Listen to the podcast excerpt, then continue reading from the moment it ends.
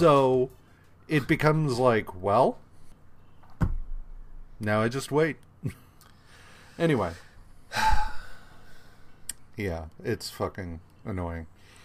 I just look, there's a lot to talk about as far as how we've reached this point of like I want everything now, now, now. But by the same token, I don't fucking care. This is where we're at. Give me what I want now, now, now. anyway, Yeah. All right, let's do the show. yeah. Uh, hello and welcome to the Watcher's Guide to the Marvel Universe, the show that us answers the question: uh, What if the pig's head from Nancy Pelosi's driveway had a podcast? I am Max. I'm barely awake, and I co- only have a cursory understanding of that joke. And I am JR. I don't even really know what that means. I just thought it sounded funny. Uh, it does that. So, It sounds Whatever. potentially demonic, and especially since I was uh, comparing a show I was watching last night to Lord of the Flies, uh, with pigs' heads, and full circle. right, yeah, Uh, sure. How's Why it going? Uh, it is fine. How is it going by you? Also fine. Uh, my back hurts because it snowed yesterday, and I had to shovel it. Fun. No one made me. I Right. made myself because otherwise I would have felt lazy and useless, and uh, I wanted my girlfriend to have at least a clear path to the car. Right. Well, that's that's quite nice of you. I have since we moved into this house, I have not been able to shovel snow because my back has been shitty. Uh I don't know if I will be able to going forward. That is that is left to the capriciousness of fate, I guess. Also, doesn't your driveway go down? Yeah, it fucking blows. Um, what what really sucks is our house. Yeah, the the driveway is like there's a top part and then it goes down to where the garage is, uh, where there's like a a sort of island of um Yeah, like a slab. of yeah ru- and then the garage door is off of that so basically what we can do is with our two cars when all all things being equal we can pull one car into the garage and have the other further over on the slab and blah but when it snows or is icy we cannot get out of the driveway No. and then our house is at the uh the the valley of two small hills. They're not huge, but it just means that when it's shitty, we have a very hard time getting in or out. So, yeah. yeah, but you could block your own driveway. Who gives a shit? Like, I'm thinking, Well, you know, right. parking on the street. If somebody's like, if everybody in your block is parking on the street, then you park in front of your own driveway. Who cares? It's your driveway. Um, right. Yeah. And I don't know. you know what I'll what I'll usually do is, you know, when we when we think there will be shitty weather, we will park like one car at the top of the driveway and one on the street or something like that. Right. Or both our driveway is just wide enough that we can kind of fit both cars. um and so we'll do that. Anyway, snow. um Yeah. Welcome to Missouri.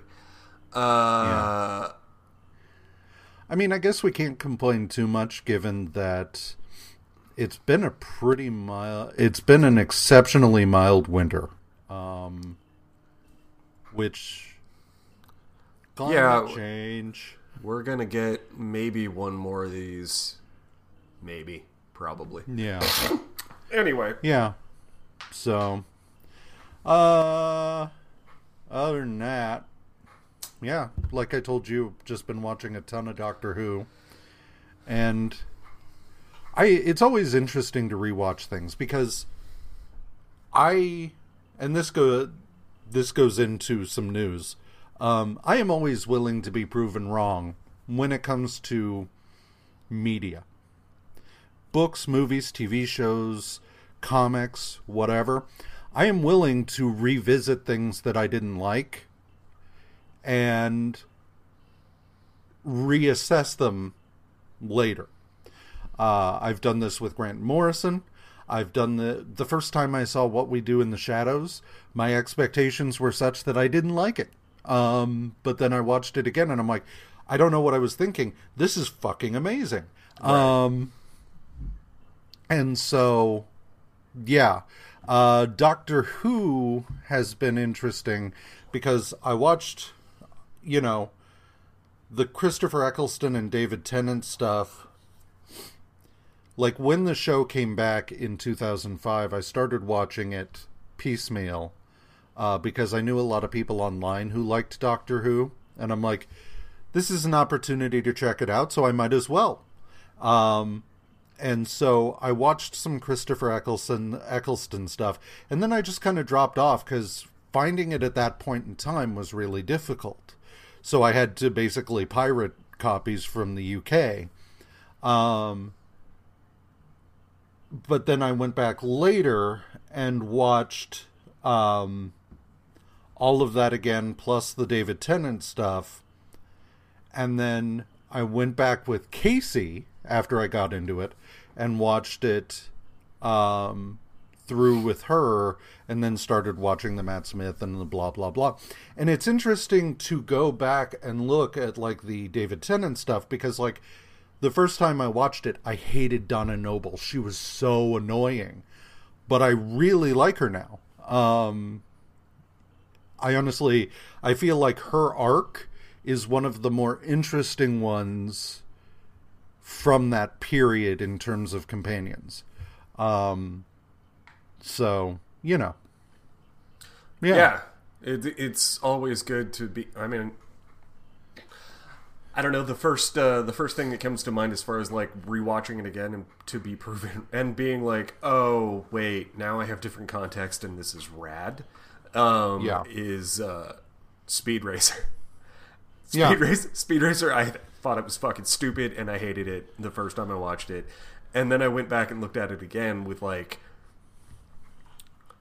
well, a, lo- a couple of things had obviously changed in between when it was released and when I watched it the second time. And mm. uh, knowing those things, and you look at it again, you go, oh, also, yeah. They were just making a fun ass movie. Like there's some of yeah. that context stuff too, for sure. But right.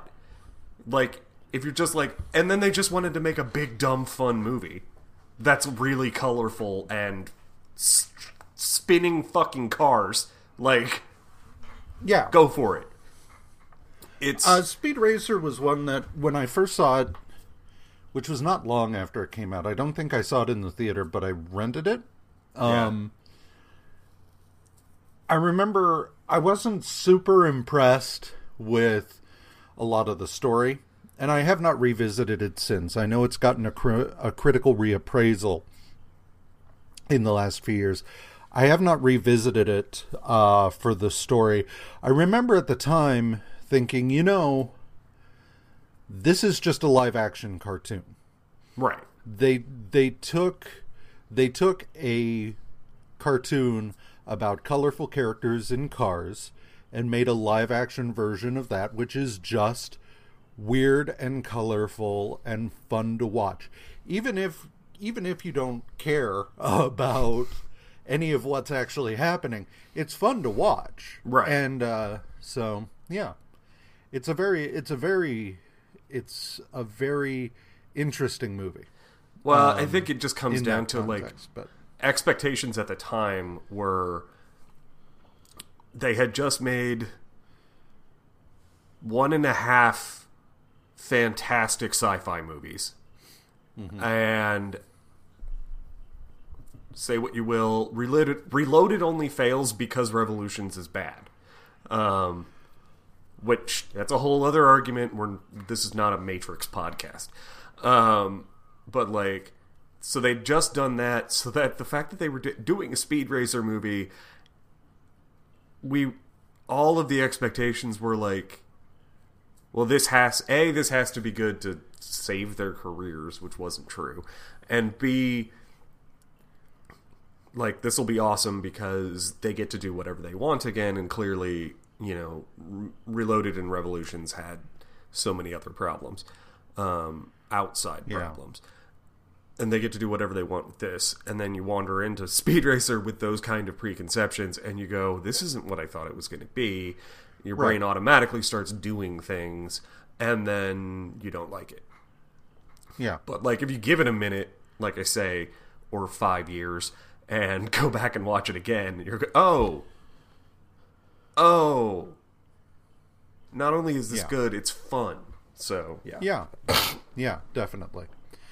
Uh, so speaking of reassessing things and being willing willing to be proven wrong, Bran, one more day. Ha ha.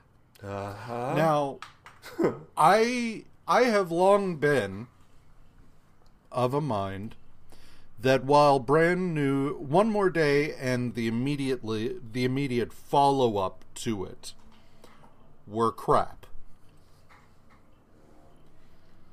I am glad that it happened because a lot of what followed would not have happened had it not been for one more day. Um, I hate one more day. I hate. I hate. Uh, I hate this insistence in comics that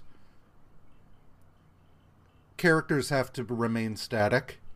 Um, and and that's that is that leads to so many problems in ongoing superhero comics is we always have to restore the status quo at some point you know? And one more day is i've talked about how so many of the problems with spider-man over the years come down to the fact that you had younger readers who grew up and became the people in charge and the, all they wanted was the spider-man they had when they were a kid regardless of where spider-man was now they were just like this doesn't work for me let's get him back to where he was right so we have things like the Clone Saga. We have things like Mary Jane dying in a plane crash. Oh, no, wait, she didn't. Uh, and then, of course, ultimately, one more day. Um, That has now been retconned. Spoilers for uh, One More Day, or spoilers for current Spider-Man continuity coming. So skip ahead a few minutes if you don't want to hear. The short version is this. when one more day happened, Mary J, you know, they were trying to save Aunt May even though she had a rich full life, let her die. Um Yeah. but uh you know spider-man makes a deal with the devil to give up his marriage in exchange for saving aunt may um this then so mephisto is like i'm taking your marriage part of you will always remember um when this happens mary jane leans in and whispers something to mephisto um then Spider Man wakes up and everything's different. He and Mary Jane had dated but never got married. Harry hadn't died. Uh, blah, blah, blah, blah, blah. right. Flash forward to the current storyline.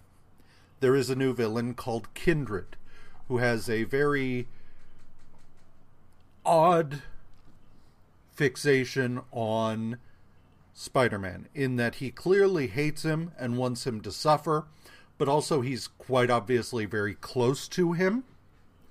Um, and is concerned about the people in Peter's life. Uh, it turns out that Kindred is the dead Harry Osborn. When Harry Osborn went crazy, became the Green Goblin, and eventually died, he went to hell. This is that Harry brought back to life. He hates Peter for failing to save him and for effectively ruining his life. Um, Peter, of course, doesn't remember that. He remembers that Harry went off the rails, but he was able to save him.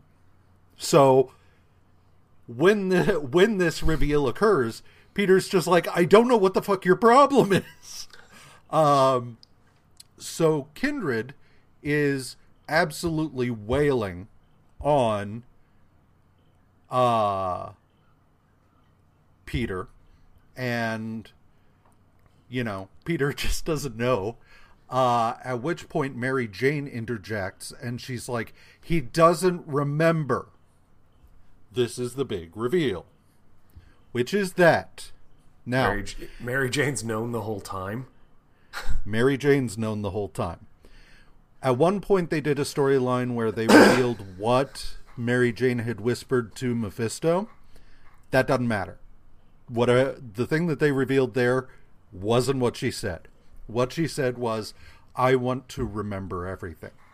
So this completely recontextualizes everything Mary Jane has done, every interaction she has had with Peter since one more day. That seems bad. I don't know. It's I so I'm a bit behind on Spider-Man. Sure. But like looking at the stuff I've read, it's really interesting to look at everything that has happened with Mary Jane knowing that this entire time She knows. she remembers that they were married. She remembers that they nearly had a kid. She remembers why things are the way they are. But she never said a goddamn word, Right. and so on and so forth. So I don't know. It's it's interesting. And the story's not over.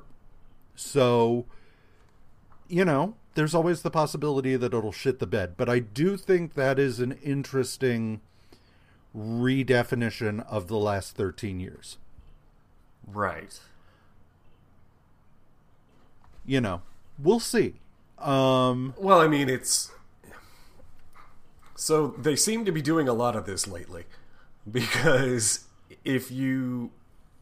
Because this is the second time that we've taken a fairly major character and be like, they've known the truth, the truth of the retcon or whatever we're doing for a long, long time. Because that's basically what Moira was doing too.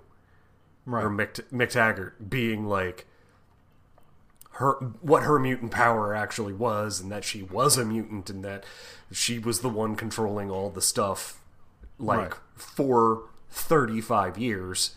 Um, Yeah. It's interesting that well, and that Magneto and Professor Xavier were in on it, right. and Sinister, and like And- all of this.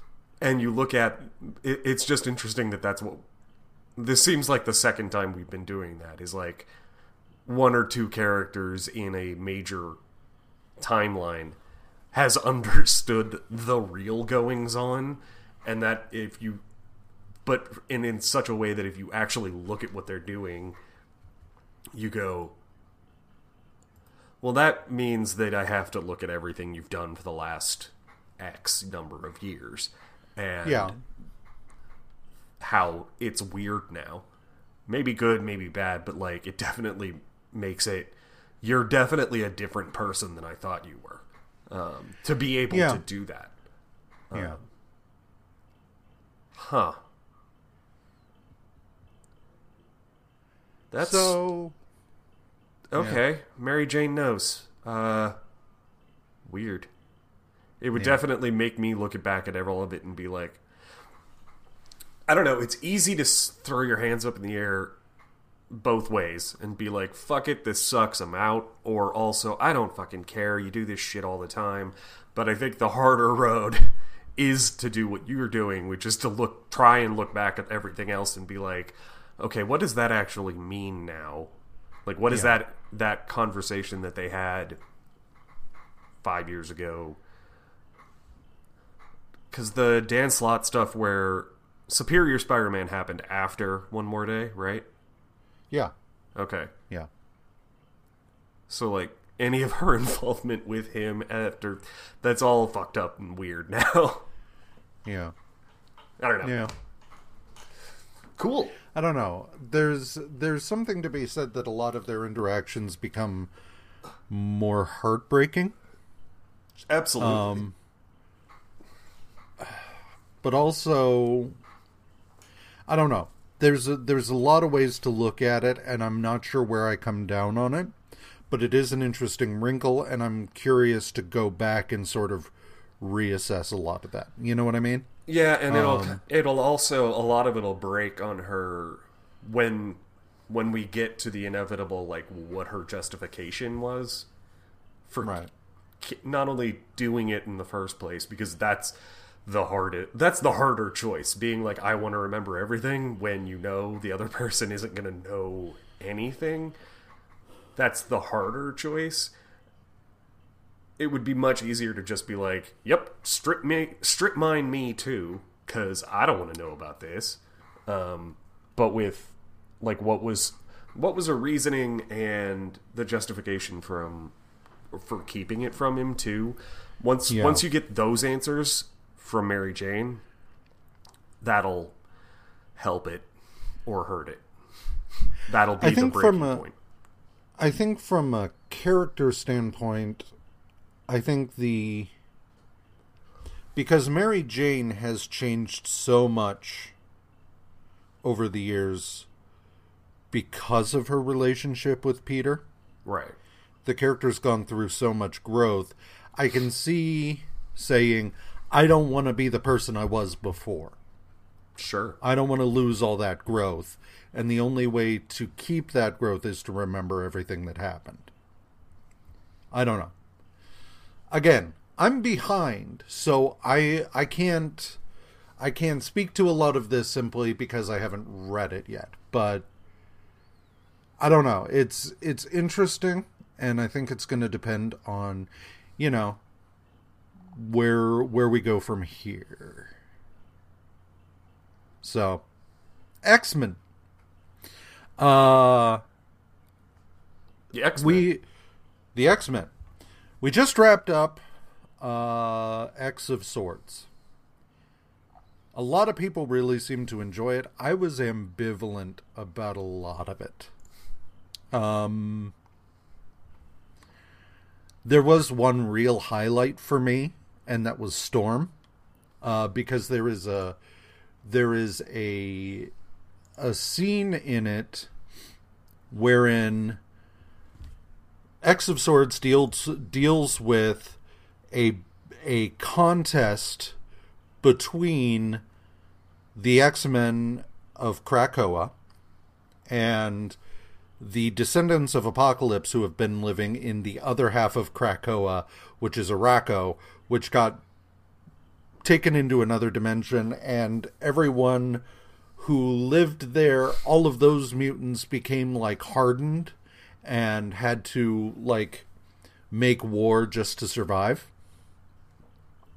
Which is all fine and good. Whatever. Um the the thing that it, the thing that I really liked was that in the lead up to Storm's matchup against this guy who was sort of the first horseman of death, uh, she is given she one of the contests is a drinking contest between Storm and Wolverine. And whatever it is they're drinking fucks them both up. Yeah. Uh, it taxes Wolverine's healing factor to the point that in his contest afterward, it's basically like he can die now because uh, his healing factor is still trying to fight off the effects of this alcohol. Storm, it messes up even further in that she is unable to even, like, going into her contest against death, they have to fight, and she is not able to use her powers. And she tries, and it fails, at which point Death is just like, well, now it's nothing at all. Like, what are you going to do without your powers? Mm-hmm. And she's like, your mistake is in thinking that my powers are what makes me powerful. And then she proceeds to absolutely wreck the guy. That I really liked. Mm-hmm. But what is interesting about X of Swords is now the aftermath of it, wherein Arakko and Krakoa have been reunited the population of Krakoa has increased uh, significantly, including a whole bunch of Omega level mutants that were not previously extant on Earth. However, what is interesting about this is that um, everyone on Krakoa has sort of submitted to the rule of law on Krakoa. Everyone, every mutant who has come to Krakoa has said, "Yes, I will agree to abide by what you all say." And so there is the the Quiet Council, which has a lot of different viewpoints. Like Sinister is a menu, member, uh, Exodus, Magneto, Professor Xavier. There, Mystique is a member. Stuff like that. So they've got a lot of different viewpoints, perspectives, um, and also like it's heroes and villains, as it sure. were. So it's not just it's not just Xavier saying this is the way things are going to be. It is mutant kind, the good and the bad, saying this is what we want. Arakko, though, is a new fly in the ointment in that they do not they are not they are not inherently interested in submitting to Xavier and Magneto's right because they just got and everybody's. From, they just got right. back from they, hell and don't really want to put up with your bullshit. Well, and like also, even if like, they're even, right, like it doesn't matter. Like I just got back from hell. Go away. like, well, and uh, and also like because because they've spent thousands of years in a different place. You know, even the people like Sinister and Fabian Cortez have a context for Xavier and Magneto and all of these people saying, okay, this is what we're working on. Please come and join us. Their reaction is basically it's not only like, we just got back from hell, let us do our thing, but also just like, who the fuck are you? Like yeah. we have our way of doing things. I don't see any reason why we should submit to your hippy dippy bullshit. Yeah, we just we got back from hell. We were doing fine without you, and I've never heard of you. So right. bye. I'll go ahead yeah. and do my own thing. And uh no. How about no? Yeah. And if if anyone's like, well, but yes, I'd still be like, I got back from hell. I don't know who you are. No. Right. So they're living on Krakoa, or the combined Krakoa Arakko, but they've already formed their own council. Of course um, they did. They and were together so, for a thousand years in hell. like. Right. And so while Xavier and Magneto are making overtures saying, We are all mutants, we all have a thing that binds us together, not only in terms of commonality, but because we are so beset by everything around us, we should bind together just because separate we are going to sink. Um, and they're just like, huh, you're adorable. Like, yeah. you think this is adversity? Let me tell you what adversity is. So, I don't know. That is that is one of the I've gone back and forth on the current state of the X Men. Uh, and I don't know how this is going to play out. I don't know whether it's going to be a good thing or I'm going to wind up hating it. but it is interesting. Yeah. That is interesting. So I mean, it's very like uh Nope, that's a spoiler for a thing that if having an entire civilization come in after you've just sort of finally put yourself together, like that's what's happened here. Like the uh, mutant kind had like or at least on Krakoa had kind of agreed okay, let's at least band together and fuck off. Everybody else and like everybody else, like we're okay now. Like they finally Yeah. got a stability and having another civilization of should be your own people come in and kick the table over and be like, no, we're not doing that. That's yeah. a fun idea. it has the it has the this is my concern so this could be an interesting new wrinkle or this could be we have achieved homeostasis but now all we're doing is introducing a new internal threat to man mutant kind it's Sure. like we've finally gotten you know there's still the schemers like sinister and sebastian shaw and so on but we've kind of got everybody on side and now who the fuck is this guy you know what i mean like Well, yeah.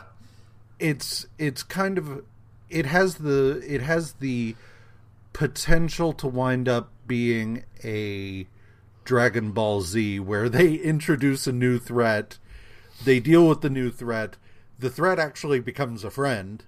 So then Sure. they have to introduce a bigger threat and that so this could go either way on that. So yeah. Oh no. Yeah.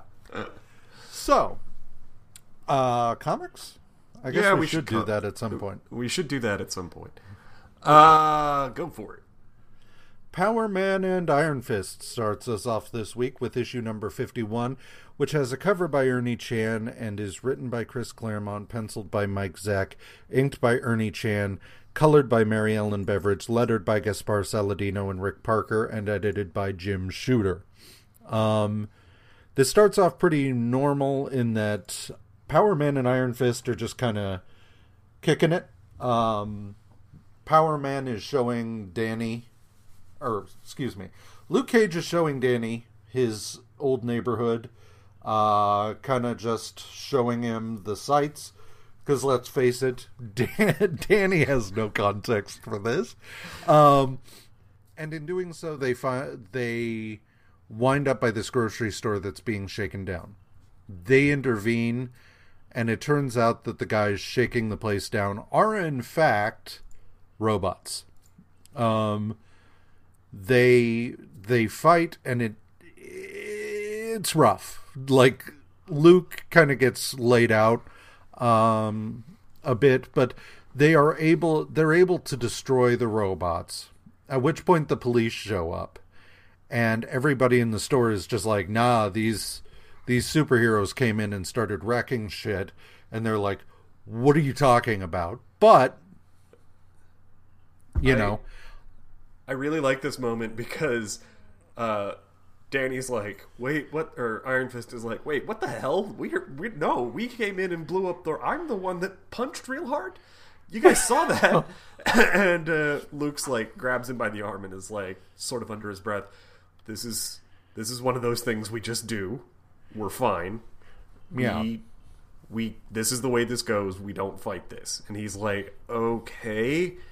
Cool. So they go outside, get in the squad car, and it's and Lieutenant Scarfe is the one driving, and he's like, "Oh, okay." And he's like, "Look, you're not really under arrest. We just needed to talk to you about what's going on inside, and we think your guy, you guys are actually going to be able to help us out." And he, they're Right. like, "Well, I don't like it, but okay." And what what I find interesting, what I find interesting about this is it's very easy coming into this to to forget or not know that Danny is still really naive in the workings of the outside world. Yeah. So it it is interesting to see Luke just be like, "You don't know what's going on. Just just let it go." Like Luke knows, yeah, we smashed up the robots. We don't. They can't. They can't back us up because whoever is controlling the robots is still out there. Shut the fuck up and let this happen. yeah. We'll deal with it. Um, and Danny's just like, but no, I, huh? Like, and that's interesting. So, very very loudly protesting, and he's just like, "J- j- j- j- mm, mm, there Yeah. are reasons. Yeah. so Scarfe and DA Tower, uh, convene with everybody at Nightwing, uh, restorations or whatever it's called, uh, to sort of lay out the situation. And they're like, we're aware of what's going on. It has not gone well for our police trying to deal with this. Let's let's have you take a look at at it. So Misty's like, okay, I have some contacts I can check with. You guys take some time off and do what you want to do. I'm going to look into that.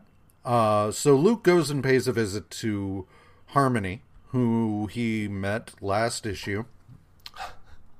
Um, and he's like, "You want to go have a day?" And she's like, "Sure." Um, Remember when I saved you from that rubble? Let's date. yeah. Um, and you know, like she's into it, so Yeah. cool, get it. Go for it. Um, but Misty goes to talk to uh, Simon Shreve, who is quite obviously a pimp. They never come out and say it, but he's a pimp. Um, yeah.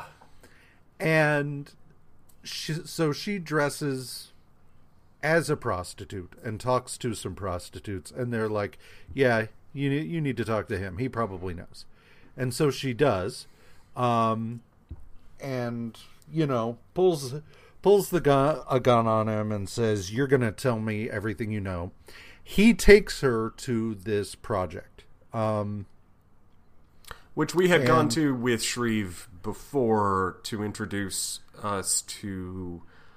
Uh, I don't know that it was Shreve that went there initially. I think that was. might have been some other dude. no, it was But- Shreve. anyway, anyway. but he and admit there introduces us to uh, the bad big bad guy, which is He he is uh Rossum, I believe. Rossum, yeah, and uh, Nightshade is also there, and Nightshade and if you don't is acting. If you remember Nightshade, Nightshade's acting weird. Um, yeah, Night Nightshade so it quickly becomes clear that Nightshade is um is the true power behind the throne here. Um in as much as so if you recall uh she showed up in Captain America previously. Um and and I'm saying this for the benefit of those who are following along. Uh she showed up in Captain America previously. Uh and here she is when when we're first introduced to Rossum, she is acting like a gangster's mole in that she's just like come on. The muppets is getting ready to come on. Yeah. but then after that so the underling is talking to Rossum. She goes off to the side and she's like okay you know keep an eye on Cage and Iron Fist and if anybody tells them anything it's going to be the last thing they ever do. Um at which point Rossum says the same thing to this guy whatever so anyway Shreve takes uh, Misty Knight to the building, and that's kind of the last we see of Misty this issue. yep. Uh, things then switch. Danny goes to Rand Meachum, because he thinks that the labs there, being more advanced than what the cops have access to, will be able to figure out something about the robots that uh, the cops have not been able to. When he gets there, this security guard is just like, whoever the hell you are, you're not supposed to be in here. Iron Fist twigs to something going on because he knows this security guard. This security guard knows him. Yeah. Um, and there's a whole bunch of security guards that don't really belong there. right. And so he's like, okay, sorry, sorry. Gets back on the elevator, then comes up through the elevator shaft. It turns out that Rand Meachum um, has been taken by a bunch of thugs working in the employ of this guy, Morgan.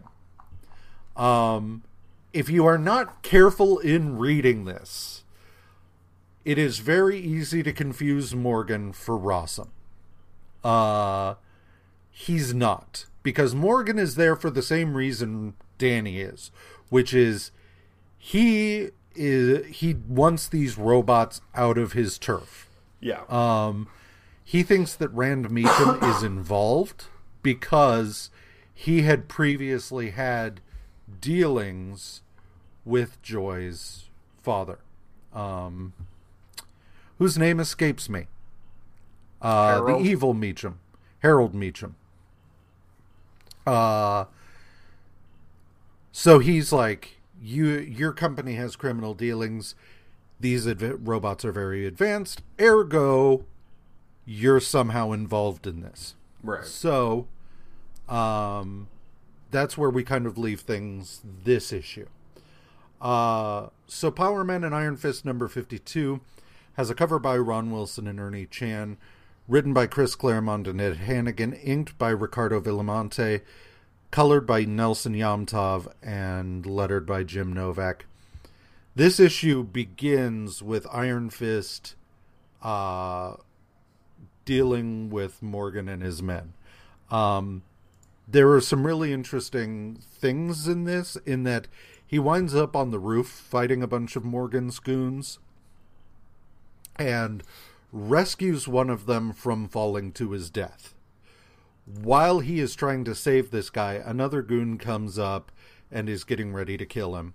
At which point, the I think it's Billy who's hanging from Iron Yeah. Fist's hand is just like, dude, if you kill him, I will die. At which point, the guy's like, yeah, well, the boss has already kind of gotten sick of you fucking up, so sorry, Billy.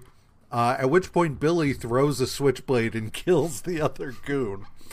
Iron Fist pulls him up, at which point Billy turns on him, and Iron Fist wrecks him. Um, so it's it's kind of a it's kind of a nice little like back and forth. Um, Yeah, there's also um, before that Danny trying to save Joy when she wants to kill him. Like Yeah. there's a lot of that too and her him finally just being like, "Look, if I'm going to keep you alive, I need you at least not fighting me over it." And so you just like nerve pinched, go to sleep. Um yeah, and and then all the back and like which is the good which is a good move like if you're gonna keep her alive you don't want her fucking doing that but then to go have Yeah. the naive thing where okay i finally i saved a killer the, everything should be fine and the guy immediately turns and tries to kick him off the roof and it's like well yeah danny duh it's That's kind of a kind of- scorpion and the frog situation. Like Exactly. you knew what I was.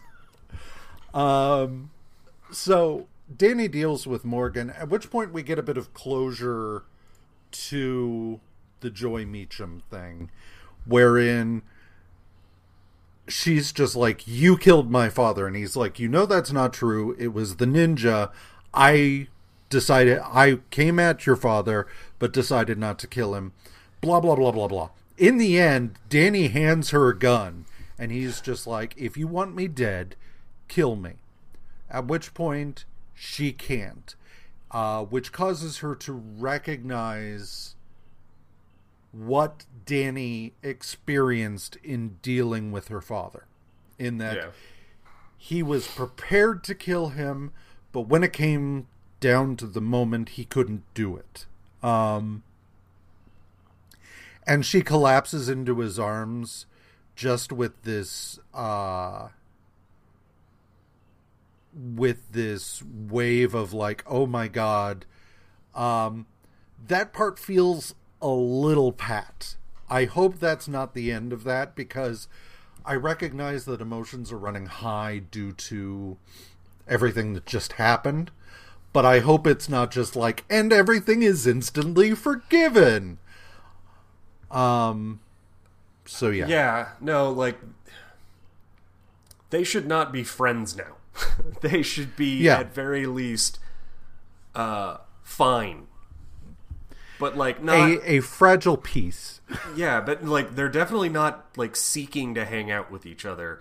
The next time this interaction they have any interaction at all, it should be I'm hoping at least that it's a it's a forced thing. Like they have to talk about business stuff or whatever, but Right. like they don't want to see each other. I- it's- it's- We'll see. yeah we'll we'll see how that plays out um the second half of this issue is uh pa- so luke uh realizes misty hasn't come back he eventually tracks down simon shreve uh gets gets shreve which is interesting because luke is still finding the limits of what he can and cannot do Right. so when Shreve starts driving his big ass uh, car at Luke, Luke is just like, I don't know if uh, I need to get out of the way because I don't know if my body can actually take that. He discovers that he actually can. So we're you know it's in, it's interesting to look at a character who while nothing is changing about his powers is still kind of figuring out what he can and can't do even though it's still been like 50 issues right. um, and so that's interesting. But Shreve takes him to the projects. Um, it's worth mentioning the projects here are abandoned uh, because they were built, but there was so much graft going on that they wound up being condemned before they were ever populated. Uh, and so the only ones there are Rossum and Nightshade um, and their people. Uh, Shreve takes him there. He is, of course, beset by robots. So he plays he plays possum. He is taken upstairs, and Rossum immediately is just like, "So you're still awake?" And Cage is like, "Oh, okay." Um, they he is actually knocked out um, via these larger robots. Um, and then Misty tries to help. She she is taken again. Um, and then Rossum and Nightshade load them up, take them to a car, and push them off a cliff into the river.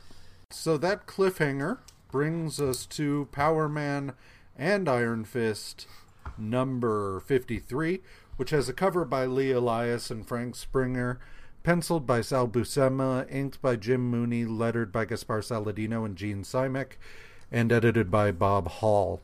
This issue uh, starts with Luke and Misty going into the water. Misty wakes. Misty comes to, and starts trying to figure out what to do. But in the in hitting the water, her head hits the windshield. Uh, not only does this fuck her up, but it weakens the windshield. So when they're in the water, the windshield then blows out and water comes flooding in. L- Luke uh, is then able to revive. He saves the both of them and gets them back onto dry land and administers mouth to mouth to Misty. Um, they then go and find the police and lead them to the lair, uh, which has been completely cleaned out. And not only not only just they're not there, but also the whole place has been stripped of every piece of technology or anything else. It's down to the bare walls. Um, so the police are pissed off because they're just like, stop wasting our time. Uh, Misty, up until this point, has been uh, refusing treatment for her head or the uh, various scratches and cuts from the glass. But uh, when Iron Fist shows up, she then winds up passing out, and so they get her help. Obviously, she has a concussion because, of course, she does. Iron Fist, though, has a device from Rand Meachum that will allow them to track the uh, signals put out by the robots. They do this. Uh, we then switch to an abandoned high school where uh, Nightshade is just like, ah, those assholes, but whatever. We have everything we need. I've got new robots that I'm building that are even better than the ones I have. Everything's hunky dory. But then suddenly. What? So I'm just wondering, like, obviously, I don't know too. I don't know too much about New York in general, right? Like New York City, I've never been there. I have no real aspirations to do so, um, and but I have I have an understa- I have a, a, picture in my mind of what it is, right? And uh-huh. in the '70s, was there just a lot of abandoned buildings? Because the thought of having abandoned buildings in Manhattan or any of the other boroughs now is just like anathema to what I what I think of when it comes to uh, New York City, or like because right. they're constantly if that building's abandoned, it's the land is bought and it is by someone, probably a ghoul, um, who will tear the building down, whatever's there, and build something new so that they can sell it to, uh, I assume, uh, Russian oligarchs. But like that, that, that's the way that I. The building will still be empty, but it will not be abandoned. Um, it's just it's insane to me that we had this giant project from the previous hideout that was abandoned and then we go to an abandoned high school that is also sitting on a lot of real estate that I'm just like that is that the way it worked in the 70s because now that would not stand that at least to my understanding that would not stand. It's just so weird. Maybe the 70s had to have been it, different. it is it is uh if your if your perception of New York is uh informed by comics uh, whether it's Marvel's New York or DC's Gotham. Uh, yeah, you will have an outsized vision of exactly how many abandoned warehouses, theme parks, uh, you know, and yeah. on and on and on there actually are. That does not mean there aren't. Um, I think I think that uh, certainly there are uh, there are a lot of reasons for um, things having pretty quick turnaround in certain areas. But by the same token, the real estate market in New York is still a real estate market. So there are places that are very in demand and places that really aren't. Um, and an abandoned high school in Manhattan? No. Uh, yeah. And an abandoned an abandoned high school in South Bronx? Maybe. like you okay. know it. And again, like as I as I as I uh, uh, I don't know the the word escapes me, but as I said when I hedged my bets with my statements early on, is like know nothing about New York now, know nothing about the city in the '70s too. Uh, also, this is comics. I just am like, wow, this is just, just a lot of abandoned buildings for this area. You guys got yeah. real lucky. Huh. Yeah, no, there there there certainly are in comics a lot of abandoned properties. Uh, I th- I think ultimately, both in the '70s and today, there are some, definitely, um, but definitely Uh. fewer fewer than in than comics would have you believe.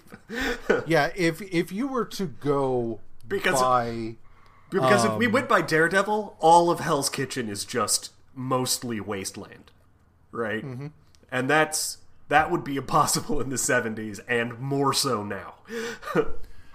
I I th- I will say that I think that the chances of there being more abandoned real estate in Marvel's New York makes sense simply from the standpoint of sure you had the money to buy land and build a thing but given how many things go wrong in comics universes uh, and how often things are attacked, blown up, uh, become become uninhabitable due to general superfuckery.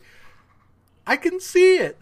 you Shit, know? like I mean, again, but I mean, but also like the Molten Man burned down an entire hospital a couple of months Yeah. ago. So Yeah. like, don't live in New York. What are you, you people still doing here? Go away. Well, you know, The problem would just follow them. do what? Although I mean, that's that's the thing is like, if the population of New York, if everybody in All New York fucked was off. Just, just was just like, you know what, this place sucks. We could probably get jobs somewhere else, and just everybody left. Then it's not as though the crime wouldn't follow that population. They would. Right. We would just switch New York to Minneapolis or whatever. Right, or where wherever, Chicago, like yeah, whatever, wherever place those people resettled would have the same problems. exactly. Um, and it's yeah, it's uh, and it's certainly possible that even if a co- even if a real estate holding company or the state had insurance that protected them against those situations, knowing what we know about insurance companies, it's probably there's probably going to be a bit of lag time between uh, filing the claim and actually receiving the insurance payout to Right. restore the building that you had post uh, superhero attack. so, you know, for all I we know, there's- this there's a really dark satire in there somewhere about insurance claims in a superhero universe that someone better than me ought to write. Oh, I can't. wait. I cannot imagine the outsized power that insurance companies would hold in this universe. The premiums alone in New York City for buildings, like to get a building insured yeah, against uh, superhero attack is like must be astra fucking nomical and because they're all but guaranteed right Right. so even if you are not an evil insurance corporation which is its own oxymoron a non-evil insurance corporation i don't believe you. But even if you were like trying to keep your rates so that like so that as an insurance company all you did was break even right? Like that's Right. that's impossible and doesn't exist and i r- refuse to truck. But like even if you were that kind of insurance company that was just like all we want to do is break even we're a non-profit insurance company. Um, they you still would have to charge premiums in just so high because Yeah. there's shit's getting blown up all the time anyway Yeah. that's off topic i uh i just Apparently, I think that's more. Oh no, I think in, or, real estate and insurance is more interesting than this comic story. that's Well- really bad. that's I- that does not say know. good things about the story.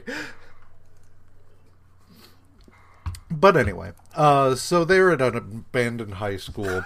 they're just like, whatever, we're we're still in good shape. But then, uh, Iron Fist and Power Man break through the wall. Uh, a fight ensues. They're able to take out the various robots. Uh, it turns out that Rossum himself is a robot. Uh, so they smash him. this causes Nightshade to collapse next to the broken shell of her robot, and she's just like, he may have just been a robot to you, but he was my friend and everything. But it turns out this is a cover. She's put she pulls a weapon on them, which blinds them. Power Man tries to recover from it. However, while he is doing so, Iron Fist, because martial arts, is able to overcome his not being able to see and uses his other four senses, I assume including taste, That's to what I was gonna say. to like you tasted her? Gross. well, that's that's the weird That's the thing. kind of thing you need consent for. uh, he he actually had he simply said my other senses that would have been one thing but he does if i'm not mistaken mistake or mis- specifically say the other uh, four. Yes. the other four meaning he was tasting and i want to know what that means like was he flicking out his tongue like a snake or was he just running around tongue first whatever Don't so he is Especially not now. he is then able to take her down luke cage recovers to discover that uh, she is down and out and everybody's happy. Hooray. Uh, these issues weren't bad. Uh, there was a lot i really liked here. Uh, a lot of it was pretty straightforward. Um, but we are we are i think doing a good job of establishing the interplay not only between Iron Fist and Luke Cage further, but we're still developing Iron Fist in terms of his understanding of the outside world and the interplay between Power Man and Iron Fist and Misty. Colleen wasn't really around. Yeah. I missed in all of I, I missed Colleen this this run. Um, I wanted to know where the hell she was. Uh, but and the other thing that's cool is like like you were saying, they both have their individual things that they have to do, like that they are currently doing. Danny is relating, figuring out a how he relates to the outside world and his very under, you know, he he's forming his understanding of what it is. Um, and meanwhile, Luke is doing something complementary to that and being like, well, if I'm not going to do the hero for hire gig, then what are we, what am I doing? And how do I want to? He, he keeps bringing it up like, no, I work better. I always think I work better alone. And then he's continually proven wrong on that Yeah. score, which is awesome, right? Like, that's Yeah. cool. Um, every single time he starts down that road, like the well i should probably just break out on my own and then it's like nope if you did that people would have died it's great Right, and I and I also think uh, Power Man and Iron Fist are complementary in this in this stretch, simply because they are both now approaching an unknown world. right Um, Iron Fist because he was raised elsewhere, um, but Luke Cage because he's been he's been the innocent convict for so long. Um, not only when he was in prison, but also uh, after he escaped and changed his name and was doing the hero for hire thing. He's always been looking over his shoulder. He's always been, you know, that one thing. But now he's free. He he is adjusting to a life where he can be who he is yeah again um or who he would have been had all this shit not befallen him. And so i think i think it's interesting to not only have danny doing his stuff but also have luke you know figuring out what he is now that he doesn't have that hanging over his head. Um and i dig that. And Yeah, I, I hope they play on that properly. So like when i was 18 or 19 or whatever and i first heard of Power Man and Iron Fist, and like I knew of them as separate characters, kind of, and that was Yeah. like I think it was uh, you guys that were like, oh no, they had their own book forever, and they keep making their own book, like them together, and I was like the karate guy and the dude with the skin, and they're Yeah. and you were like, yeah, it also really works sometimes, and I'm like, no, what? but then I see it, and it's like, oh, yeah, I get it. Yeah. Um, and it's especially, I mean, it's it'll get better, but like right now they're doing good work character wise together that I didn't think would work, and it is. So Yeah. Yeah. So that brings us to Avengers number 167, uh, which has a cover by George Perez and Terry Austin and is written by Jim Shooter and Roger Stern, penciled by George Perez, inked by Pablo Marcos, colored by Phil Rachelson, lettered by Joe Rosen, and edited by Archie Goodwin. We are returning to Korvac. Um, this issue starts, and uh, we we have um, there's a couple weird things that happen, but the overall uh, beginning of this is that Nick Fury contacts the Avengers and he's like, "We need your fucking help, like now." Um, there is a giant thing that suddenly appeared and is in danger of destroying the space station run by Shield that I am currently on. help us out. Um, it turns out Tony Stark is aboard, but they send him back to Earth to keep him safe. I guess in the Uh, only working escape capsule, like I guess so.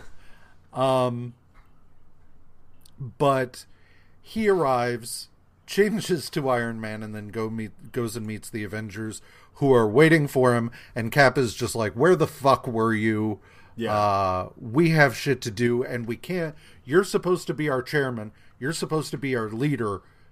You need to be here." And Iron Man's just like, "I'm doing my best, asshole. Back off." get in Um, the goddamn which- car, let's go.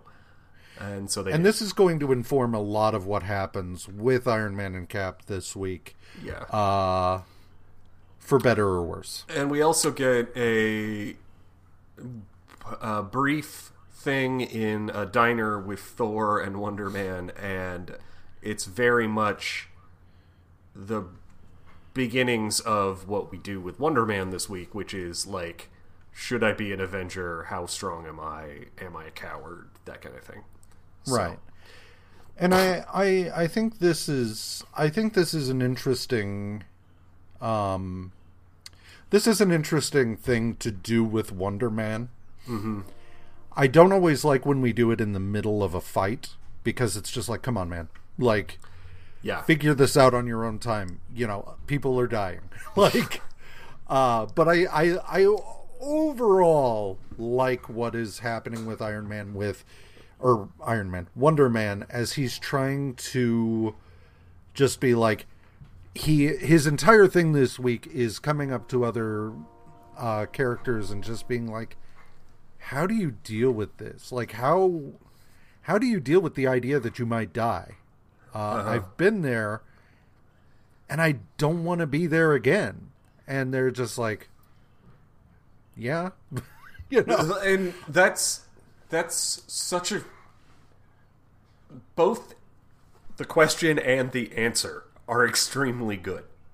yeah, Like everybody's answers are basically like I mean we kind of just do it cuz and he- that that's that's what we're all doing. Like how do you Yeah. work how do you work how do you both the question of how are you doing this we might all die and they're like but if we don't we definitely will is the best answer like Yeah. or the kindest answer the best answer is that's true anyway buddy let's go right.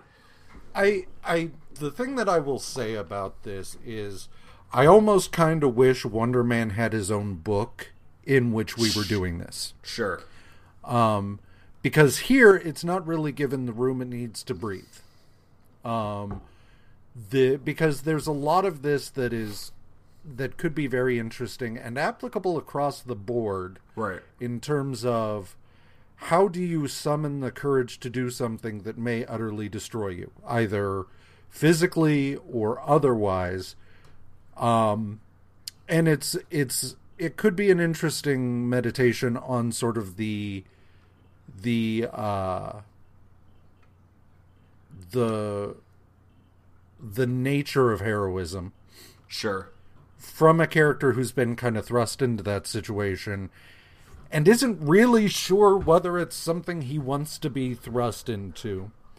Uh, here, it's just kind of like every so often it'll just be like, "Hey, uh, how do you do this?" And it it feels like more of an aside than it should be.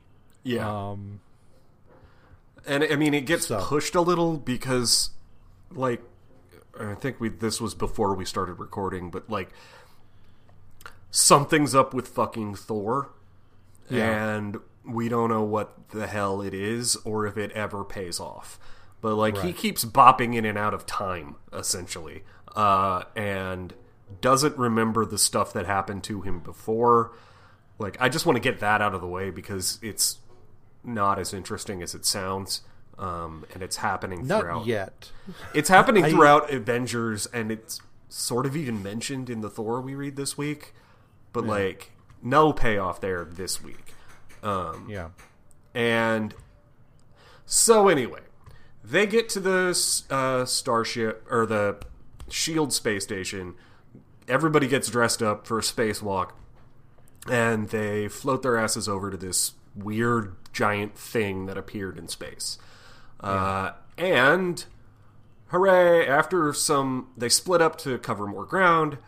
Uh, I didn't notice that before, but Iron Man's on the skates for some reason. Uh, and Yeah.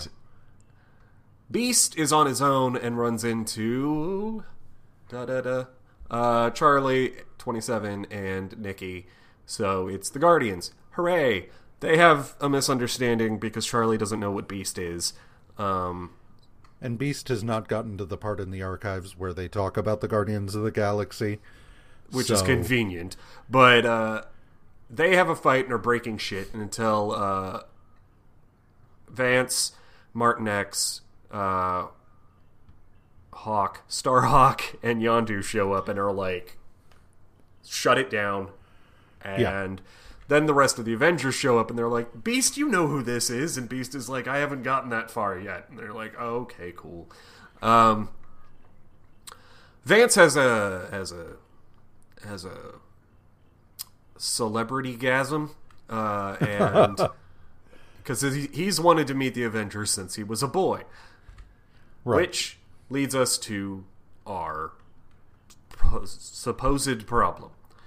Cor- Yeah. the the Guardians followed Korvac back in time because they're pretty sure that Korvac is here to kill young Vance Astro, which will mean that the Guardians in the future don't exist um, Right. as they do today, or there today.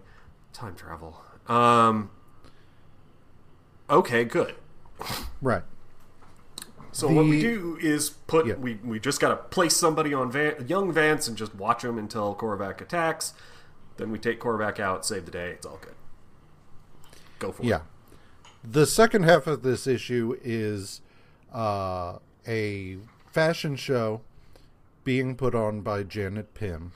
Uh, Yellow Jacket. Uh, Dr. Pym is, of course, in the audience, as is Kyle Richmond.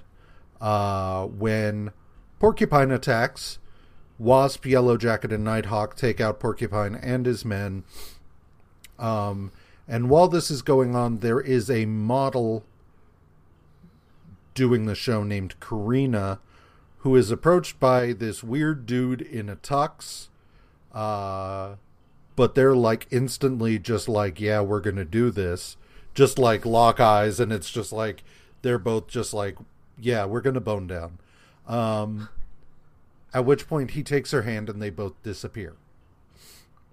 Uh, Nighthawk, I don't think figures into this anymore. He just had a random appearance to remind us that the Defenders exist. Um, and then he's gone because he doesn't show up anymore in Yeah. this reading. I don't know if he shows up at all again during Korvac. Uh, but Yeah. whatever. Okay. Uh, Avengers number 168 has a cover by George Perez, Terry Austin, and Annette Kawecki, written by Jim Shooter, and lettered by Gaspar Saladino and Denise Wohl. The Avengers return to Avengers Mansion uh, and discover a bunch of their shit knocked around. and uh, they come in and find Jarvis tied up, and the one who did all of this is Henry Peter Gyrich, uh, the national security guy in charge of all of this superhero bullshit. And he's just like really angry because he's like, people have been coming and going from your mansion constantly. You've got these guardian people here. They have no official status, and as such, have no business being near top secret or high pr- priority uh, information or or technology. You've got a huge fucking hole in the wall. I was just able to walk in through from when Graviton attacked, or no, uh, Nefaria. My bad. And he's just like, the United States government gives you a lot of leeway. You get security clearances and special uh, frequencies that are for you and you alone. You get to fly your Quinjet wherever the fuck you need to, and we make that happen. But we can't keep doing that if this shit is gonna continue. Yeah. And they're just like, come on, man, we've had a rough month. Uh, and To which he responds, "The NSA or the Security Council, the National Security Council does not give a shit that you had a rough month. This is Yeah. a this is a national security problem right. as far as I see it." And the rest of them are like, uh, uh, "Yeah, I guess Yeah. you're right. Okay, get out." And he was like, "All right, unfuck yourself," and he leaves. Yeah. Um, And we, you know, throughout all of this, you've got Cap pushing back on what Iron Man is doing, and Iron Man being like, "Fuck you! I need to do. I need you to do what I say." And Wanda's just like, "You both need to get your shit together." She's like, "Cap, you haven't been on point, so you have no room to talk." And Cap's like, "Ugh." Um, and Iron Man's angry, and everybody's just kind of pissed at everybody. And some of these other people are just kind of like, I got my own shit going on, man. Like, like we talked about, Wonder Man's just like, am I even? He-? And Beast is still like trying to justify his presence and everything Yeah. else. So it's kind of this is not the Avengers' finest moment. Um, No. But, we do what we can. We do what we can. I don't hate it either. Like sometimes Yeah. when they're having these internal squabbles, I'm like, God, let's go. But this, for some reason, I'm a little more leeway on it. It feels well because it feels earned too, right? Like, Yeah. They're both both Cap and Iron Man are right. Like Iron Yeah. Man needs to get his shit together and decide whether he's going to be Avengers chairman or able to do all the Tony Stark shit. Um, and Cap, you know, Iron Man is right about Cap. Like, fucking lay off, and get. Also, you need to kind of get on point too, buddy. Um, Yeah. So Wa- Wanda's the only one here with her head on her shoulders, um, and Vision is also there. Uh, Vision's kind of a non-entity this run, and that's okay. I don't need him examining his humanity every goddamn issue. Um, well, and with everything else going on, it would be cluttered, yeah, exactly.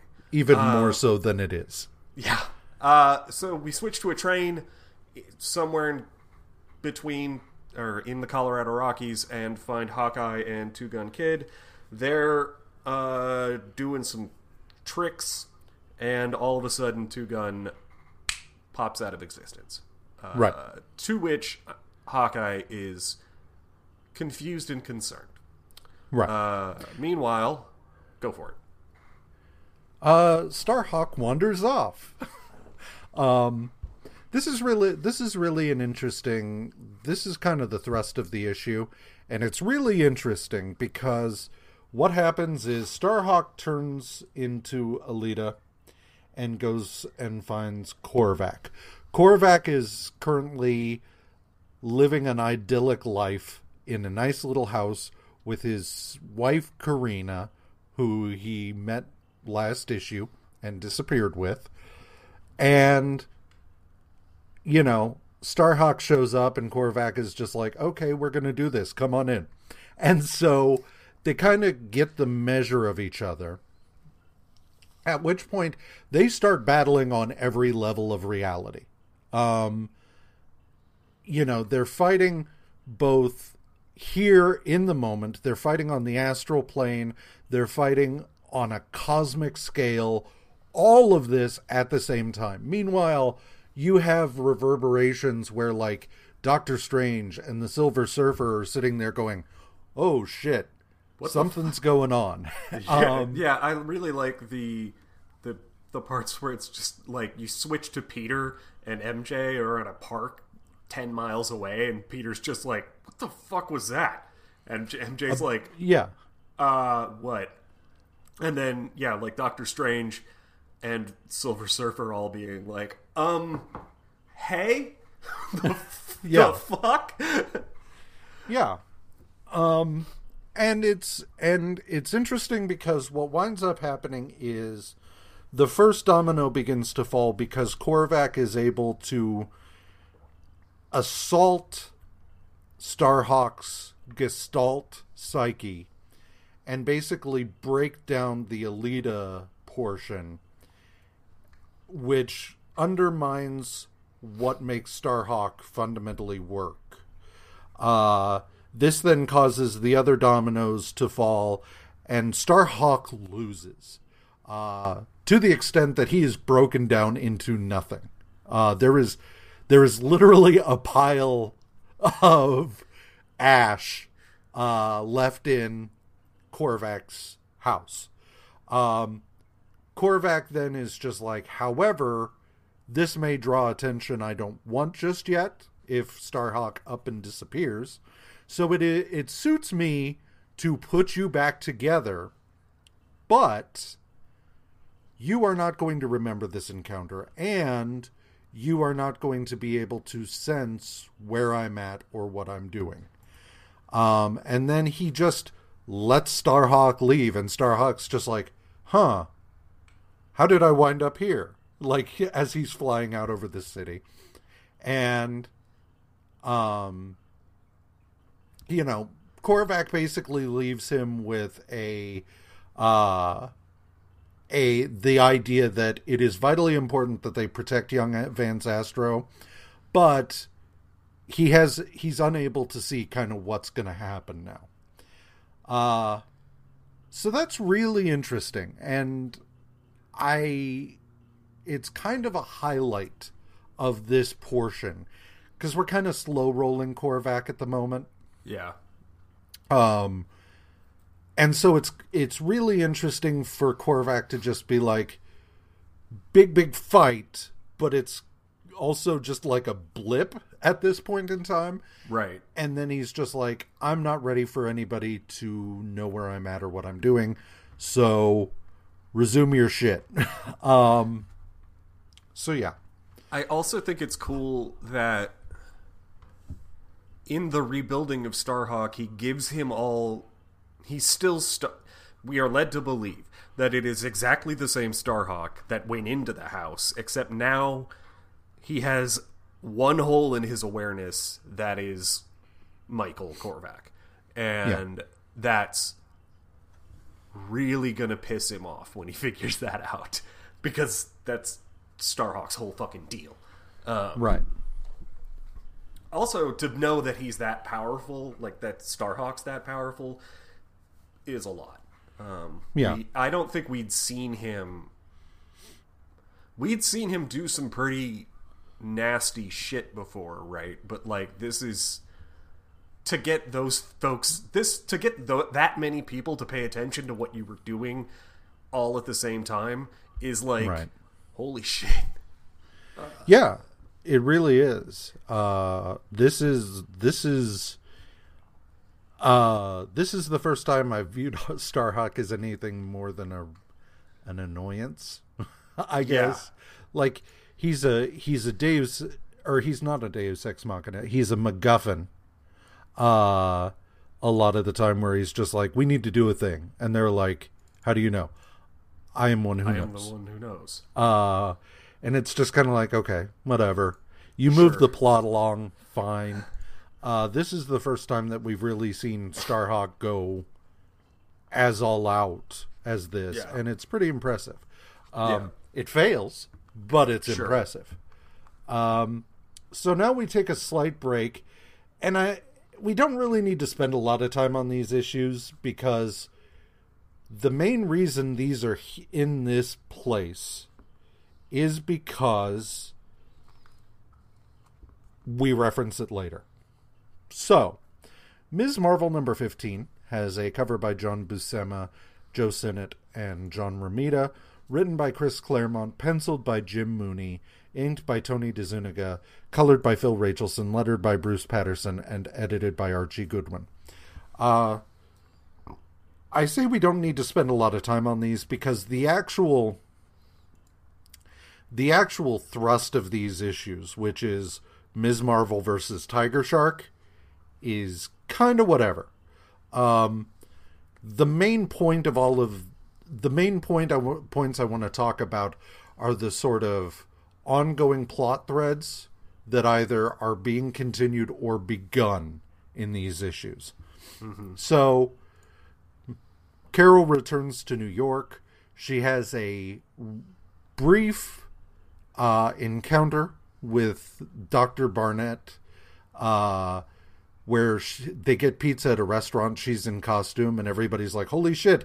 It's uh, what's her face?" And uh, she's just like Ms. Marvel, and uh, stuff like that. She goes to work, and we've got continuations of the stuff with the break-in and destruction at her penthouse. We have her trying to find a new place, and um, her friend Frank Gianelli gives her a line on a on an apartment. She goes and checks it out. It's a shithole, like because previous tenant left it that way. But she does wind up deciding to take it, um, and she'll just put the work in and get it livable. Um, there's this whole thing, this whole side thing about uh, Jonah's friend's daughter who is working at the magazine and she's a complete fuck up um, and stuff like that. So all of that is ongoing. Um, a lot of it's not really furthered this issue. The Frank the Frank Gianelli thing, you know, he is interviewed by Jean DeWolff, uh, and he lies to her and says he doesn't know stuff when in fact he does. Uh, and Carol asks him about it, and he's like, "Well, I think it's, or I know the guy who's behind this. I don't know why he's doing the stuff he's doing." And she's like, "Okay, follow the lead. Uh, be careful." So we will see what happens with that. The thrust of this issue is that as she is looking at her new apartment, there is a uh, a fight in another building, and Wundarr, uh, remember him, uh, gets thrown through a wall and lands in her uh, in the garden of the apartment she's looking at. She goes over. There's a brief tussle between them because Wundarr has the uh, intellect of a toddler, uh, and so he's just like ah, and attacks her. They fight. She knocks him back into the building. At which point, going after him, she is greeted by Anne, Annie Christopher, who is Wundarr's guardian and is friends with Namorita. It turns out Tiger Shark is after Namorita because he doesn't know where Namor is. He's trying to draw him out, go after his cousin. Cool. Yeah. Uh, so Ms. Marvel goes after Tiger Shark. They have a fight, and it doesn't go. S- like she's able to hold her own and she's able to keep anyone from being seriously injured, but Tiger Shark gets away. So she's like, I'm going to save Namorita, blah. End of issue. Um, I mean, it's but it's a wise move at the end of the issue. She's standing on a pier and is like, "I should not go in there, not right, Right. now." In his element, Tiger Shark will shred me. Uh, Yeah. So I need to get prepared before I go in there. I know that loses wastes some time or loses me some time, but it's better than the alternative. And I'm like, "Good call, right. good on you." Yeah. I this is a very wise move on her part. I absolutely agree. Uh, and certainly works out for her in the long run in a, in ways that it would not have. Maybe she would have won out, but Yeah. pro- probably not because all things being equal, she couldn't breathe down there. Uh, plus, Tiger Shark is like Namor in that he's stronger in the water, and she didn't. She was holding her own, but she wasn't exactly winning against Tiger Shark because Tiger Shark is stronger. Uh, but as we discover, the major thing she has going for her is she is able to outthink Tiger Shark, uh, which winds up being her big advantage. So, Ms. Marvel number 16 has a cover by Dave Cockrum, Terry Austin, Dan- and Danny Crespi, uh, inked by Frank Spring- Springer, and lettered by Gaspar Saladino and Rick Parker. So, this is why we are reading these in this exact place, and that is because Ms. Marvel's like, okay, I need I need access to things I don't have.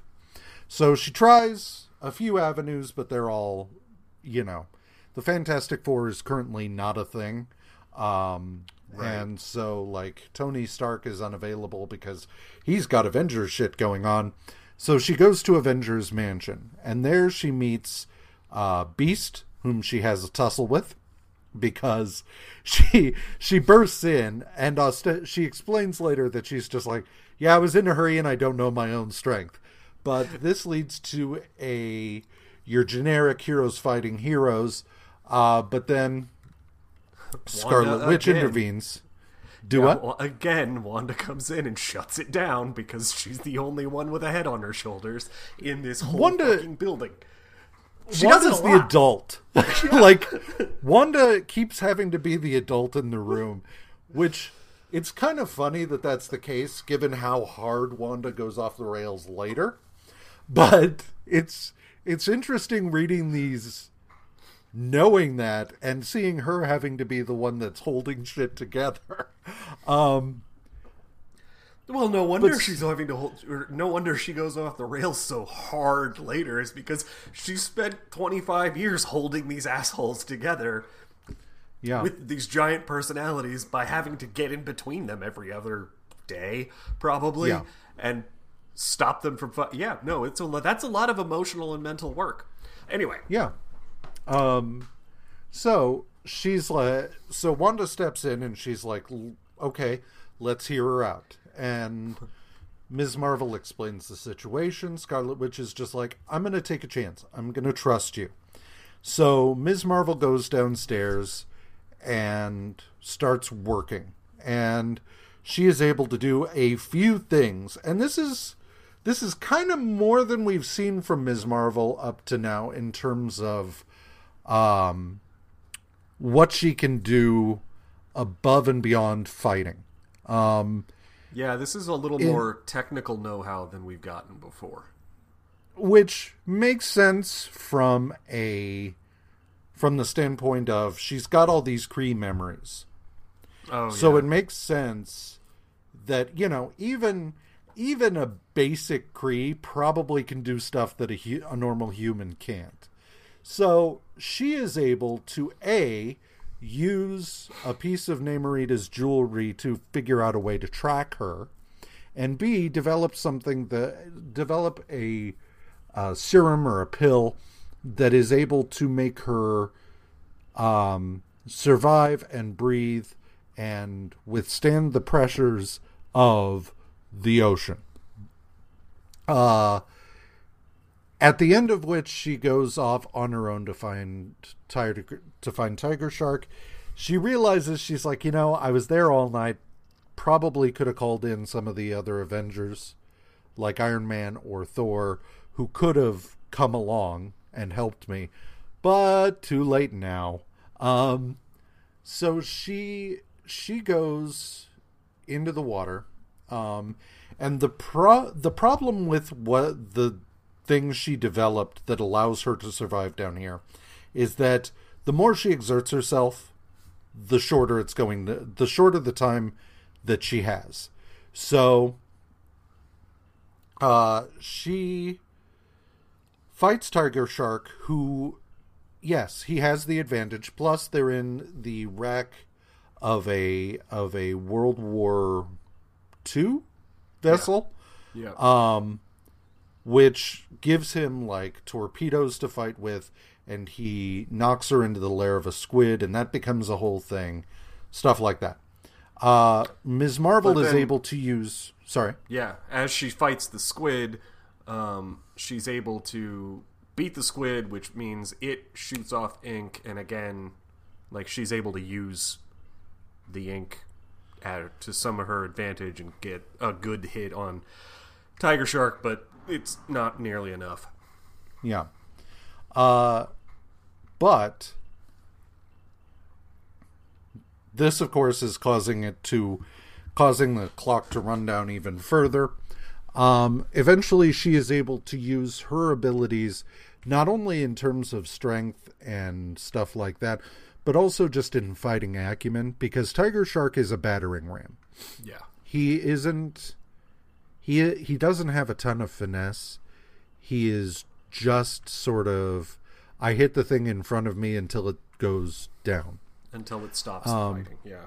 yeah uh and she is able to use her superior uh uh training to best him however she runs out of time and passes out and however when she comes to she is on dry land she's on dry land uh Namorita, who had been chained up used a bit of ripped up hull to saw off her chains was able to grab Ms. Marvel before she passed out and uh, get her to the surface and revive her. Uh, Namorita says she summoned a ship uh, from the uh, hydro base where the Atlanteans have been, and uh, she's like, "This is Tiger Shark is an Atlantean problem. We'll take care of him." And Ms. Marvel's like, "Okay." Um, I I really like because you know there's a there's a there's a point where Ms. Marvel kind of crosses the Rubicon in terms of uh this fight because there's a point at which she's like yeah. it's wearing off and I there's no way I can reach the surface before this wears off. And she commits to taking Tiger Shark down even though it's probably going to mean her death Yeah. we as readers who are going back to this know it won't but still from a character standpoint it introduces some stakes that i think work really well um so this this winds up you know i I was kind of frustrated in the middle of this to just be like, and we're taking a break from Korvac. Why are we doing this? But I I really I really kind of like a lot of what's done with Ms. Marvel here. Um, Yeah. There's good character really- work inside a story that's real meh. Um, Like, as far as actual plotting here, I'm Yeah. like, it's Tiger Shark. I don't like it when Namor fights Tiger Shark. It's a slightly more interesting fight. Uh, the part where she more more work happens in this issue in 16 than in 15 and it's the stuff that's more about like her and what she can do and how she Yeah. is willing to deal with a problem is good. Yeah. Yeah. Uh so yeah. I I I was never a big fan of Ms. Marvel, and I think it's just because the the times I read Ms. Marvel, they didn't really seem to know what to do with her. Yeah. Um, but reading this, I've really come to like her a lot more. You know, when she becomes Captain Marvel, cool. Um, but going into a lot of this, Ms. Marvel was. I, I was kind of ambivalent about this version of Carol. Uh, and so this this I'm on board with a lot more than I ever thought I would be. Um, now we get into something that is just a straight up this is filler. End of story. Yeah. Um Avengers number even- 1 Sorry. go ahead. No, no, no. Go ahead. Avengers number 169. What were you going to say? Um, they. I think they even admit it straight up. Yeah. Yeah. Um and uh so number 169 has a cover by Dave Cockrum, Joe Sinnott, and Irving Watanabe, written by Marv Wolfman, penciled by Sal Buscema, inked by Dave Hunt, colored by Ken Kizak, lettered by John Costanza, and edited by Marv Wolfman. This story concerns a, a competitor of Stark's who has discovered that he is dying. His life has fallen apart. His wife left and took the kids. We're never really informed whether as to whether um, she left him because of the diagnosis or because he drove his wife away, then was diagnosed with this life-ending illness, uh, which I feel like is fairly important information because one creates sympathy. The other makes it clear exactly what kind of asshole this is when combined with everything else we find out about him in this issue. Um, but he attacks wearing a, a suit of green armor and uh, is taken down by Iron Man, Iron Man, Captain America, and Black Panther. He tries to to goad them into killing him. Uh, once they take him down and they are able to figure out that he's dying, uh, they start working on a what his fucking problem was and b uh keeping him alive for a minute um what they discover is that he has rigged uh four bombs three of which are spread out over the earth. Uh the fourth we don't know. Uh and the idea is once he dies they will go off destroying the earth. Um, because he is such a megalomaniac that he cannot imagine Earth continuing to exist without him on it. So, Iron Man fits a piece of armor of his around this guy, Jason Beere's chest, in order to keep him alive while they figure out what they're going to do. Uh, we we do the obligatory split up and find it. They all go and track down uh, the three pieces, the three bombs that they're aware of, uh, or that they know the locations of. Bring them back, fit them together the way Beere claims. Beere's notes claim that they will. Um, at which point it turn a recording plays of Beere telling them, "Yeah, fuck you. I knew you were going to do this." this is all part of the plan. But then we find out switcheroo. Iron Man knew that that was the case. Iron Man knew that the bombs were not so much bombs as a recording device because he looked at the plans and interpreted them that quickly because he's fucking Iron Man. Uh, and he's just like, well, I think the fourth bomb is actually wired into his chest. He's like, that's how he's going to do this is that he by wiring by wiring it in to his heart it will automatically register his death thus setting them off so they're like can we get it out and iron man's like no! So they put him into suspended animation and that's the last we've seen of jason beere. I, I looked it up to see if anything ever happens to this dude and it doesn't seem to. Uh, his his only other appearances were in like um, Avengers files and like Handbook of the Marvel Universe, that kind of thing.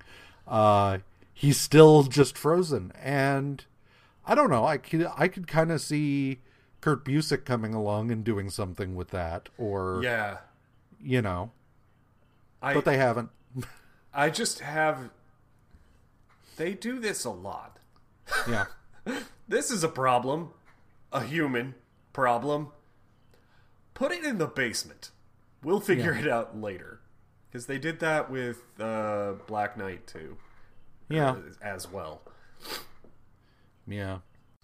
All right. So that brings us to another brief aside, which is uh, Thor number 267. Cover co- has a cover by Walt Simonson and Joe Sinnott, written by Len Wein, penciled by Walt Simonson, inked by Tony DeZuniga, colored by Glynis Wein, lettered by Joe Rosen, and edited by Len Wein. Uh, we're doing a bit of rebuilding in Asgard. Balder is heading up that effort. A pillar starts to fall. Thor saves the day. Blah blah blah. At the end of it, we are at the end of this bit. We have the trial of Loki, um, and Loki. Uh, Loki is very defiant in the face of it. He does not try to weasel his way out of it. He's like, "Fuck you! Yeah, I tried to take over. You're a fucking dinosaur. Thor isn't fit to lead this place. It should be me, and I would rather be stripped of my immortality than e- ever bend the knee to any of you dipshits ever again." And Odin's just like, "Okay." And so he strips Loki of his immortality and everything else and plunks him on earth as a homeless drunk. Um it won't last, of course, but I I do like this this Loki who's just like, yeah, okay. Like it's all out in the open now. So fuck you, fuck you, fuck you, fuck you. Do what you want. And uh yeah. I like both of those things. Both Loki not being a sniveling prick, but him being like, "No, yeah, you're right. I did all that stuff, and I do it again, and I do it, and I did it on purpose because you suck." And then, I like the big mood energy or the the the energy of Odin being like, "You know what? That's a great idea." Bop, and just he's gone. Uh, Yeah. It won't last, but it's nice to know that Loki is out there, and when he regains his memories, he will be pissed Yeah. and motivated. Yeah. Um, at the end of that trial, Thor's like, "Well, I'm going back to Earth." The Warriors Three are like, "We will join you," and Thor's like, "Uh, I kind of, uh, no. and Odin's Yeah. like, by the way, Warriors 3, I have a job for you somewhere else. And they're like, well, Yeah. if our king demands it. And they go off to do whatever the fuck it was. I don't remember. Um, uh, he he sends them to track down uh, Loki's generals in his insurrection Oh, yeah. because they're still on the loose." We get a brief Balder saying goodbye to the Norn Queen because she's going back to her place, and she's like, "You know where to find me," and he's like, "Yeah, I do." Um, and then Thor says goodbye to Sif, and she's like, "You know, I love you. I understand you need your space right now." And he's like, "Thank you. Peace out. Um, I'll call you." And heads back to Earth. I really Uh, like Balder and Karnilla is so much fun to imagine. Like be- we never get to spend that much time with them because it's not Balder's book, and I wouldn't want to. But I like it as an aside. Like remember, Balder, the righteous Balder, or the very complicated, the much more complicated than he deserves to be, Balder, and you know the bad girl Yeah. have a thing. They rail each other on the regular, but like, and would much rather have more, but neither of them can. It's like, it's very cool to imagine what's going on there, and the fact that they just sort of touch it every once in a while and then let me do whatever I want with it is fantastic. I like it a lot. Yeah. Yeah. Uh, it's a lot more fun than if it were just we're going to focus on this right now. Yeah. Um, there's some things that need more, and this is one of those things that I am fine with this being the extent of what we do for now. Right. And, and it makes sense too because like I know we all know how this story works, right? Like you don't need Yeah. to tell me this stuff. Tell me when something changes and then we'll we'll get back to it if if Yeah. we need to. Um but yeah. Go for it. So, um, Thor heads back to Earth and changes into Donald Blake. Donald Blake, for whatever reason, is surprised that after all this time away from his practice, um, he has lost his practice completely. The building has been demolished and replaced with a parking garage. Uh, and he's just like, well, fuck. And so he goes to pay a visit to a guy who had mentored him some in college. Um, and he's just like, I don't know what to do. And the guy's like, well, are you are you looking for a post? Like what what are you looking for from this job? Because you disappear a lot. Yeah.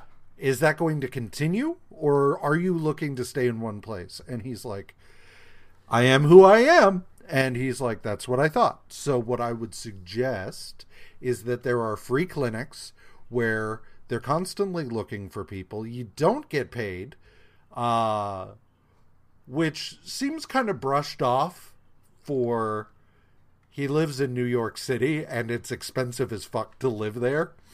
Uh I but like, we as readers know who he is and it's probably not that big a deal.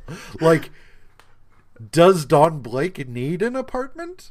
Uh or can he just you know, change into Thor and go sleep at Avengers Mansion? You know? does Don Blake sleep? Yeah. I don't know, So many but- questions with this, but like, and it's very, it's very comics and Thor specific to just be like, do not think about this too hard. If Just- you do, it will break everything. Yeah. Don't do it. And it's like, okay, Yeah. Um so while then he's yeah while he's at the hospital um getting this advice uh this guy damocles shows up and steals some cobalt that they were using for research at the hospital um he yeah. blake Jates is after him because he kind of forgets who the hell he is and uh gets knocked punched he gets up and is like, "Well, I gotta go. Thanks, bye."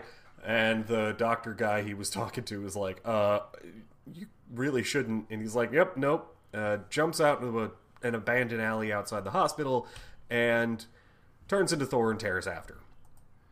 Right. Damocles, in order to escape, Damocles shoots a missile at the UN building.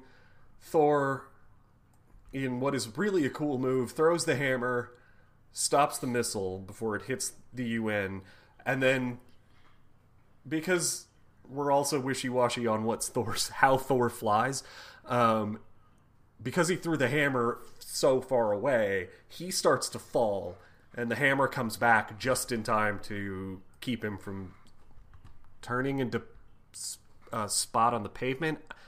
I guess you're Thor. You regularly get punched in the face by monsters. I think a hundred story fall is not gonna do that much, but maybe I'm wrong. Yeah. Uh, yeah. It'll injure the pavement more than you. Uh, yeah. Anyway, end of issue uh, with Damocles has this cobalt. And there's some stuff I want to say about Damocles, but we will. I will do that after we cover this next issue because okay. a lot of. We'll get to it. Uh-huh. Thor number 268 has a cover by Tony DeZuniga and Annette Kawecki. Um, Don Blake is just out in the city walking along in the rain when a cop pulls up and out of nowhere is just like, "Hey, are you Don Blake?" Which is again, don't think about it. Do not think about how in a city of millions of people this cop pulls up short and is just like, "Hey, are you a random doctor they wanted us to find?"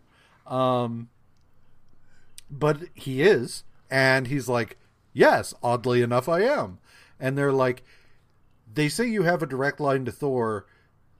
The the commissioner needs to talk to him, and Blake's like, "Okay, I'll do my best." Wink, wink.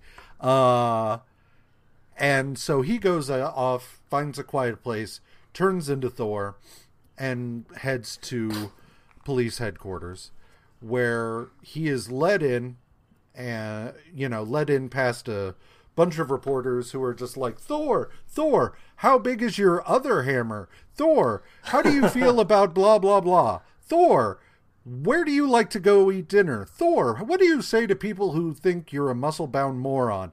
You know, and so on and so forth. Standard bullshit. Uh, he's just like, hi, thank you. I, I have stuff. Bye. Gotta, go. He's let in and meets Bennett Barlow, who is Damocles' brother. It turns out that Damocles is Eric Barlow.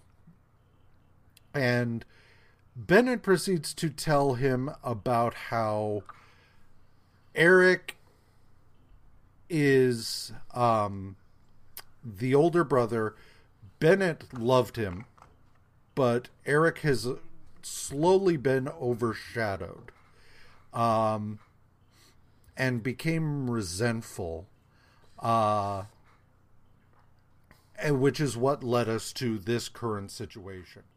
Uh, there is there's a brief aside in which somebody is broken out of prison by a thing, but whatever.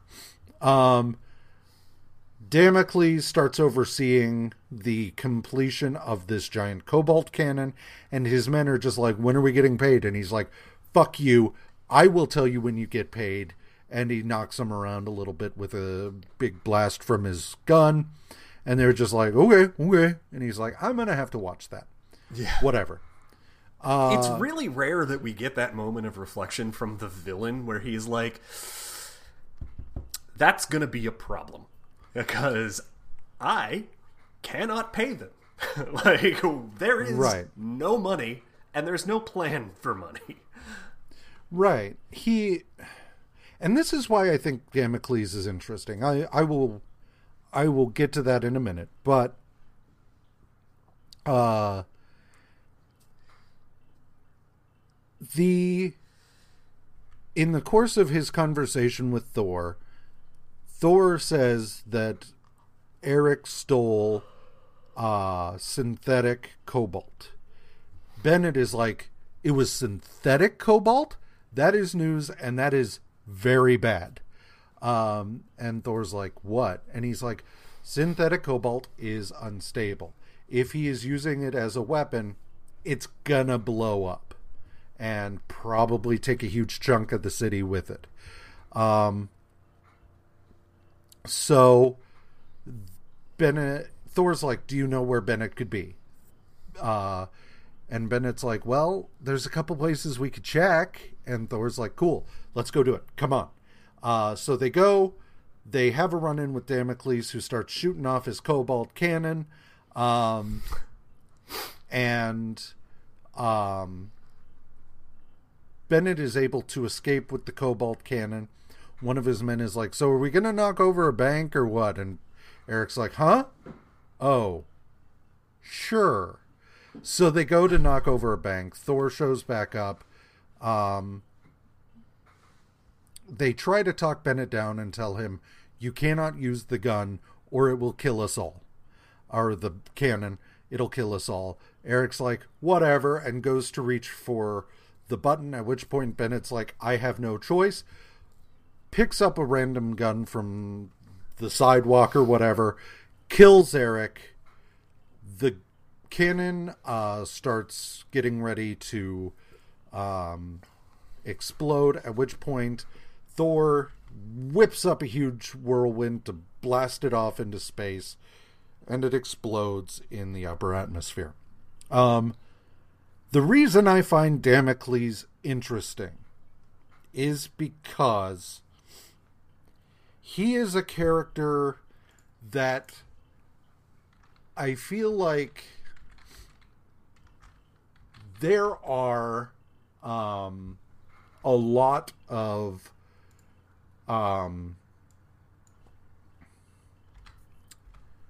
this carries with it a self-awareness on the part of the writer that does not carry over to the character.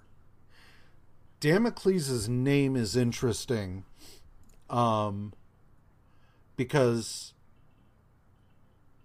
he are you okay let me ask you are you familiar with the idea of the sword of damocles and what it actually involves I thought so until you asked me that. because so the the sword is hanging over I don't know the full story, but the sword is hanging over the character of the story and Right. it is strung by a thread and it's very precarious and at any moment like the idea being that at any moment the sword could fall and when it does you'll die. Something will violence.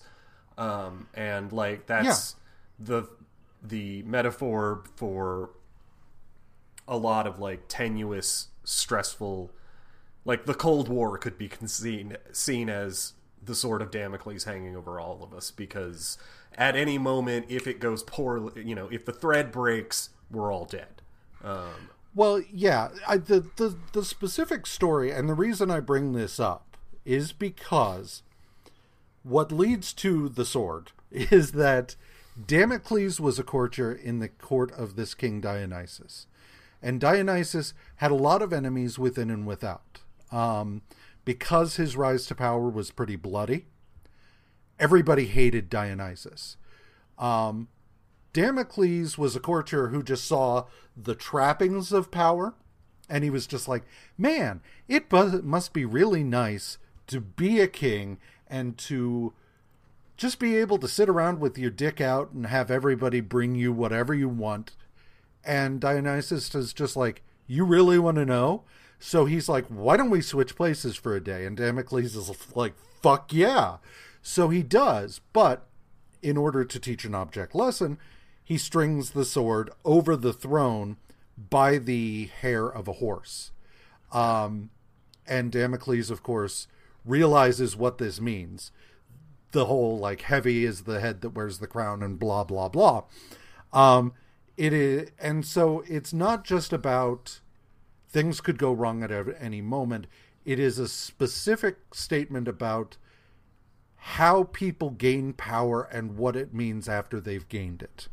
And that's why Damocles is interesting here, not only because the weirdness of being um naming yourself that because he does he names himself Damocles um but does not have the self-awareness to know what that means.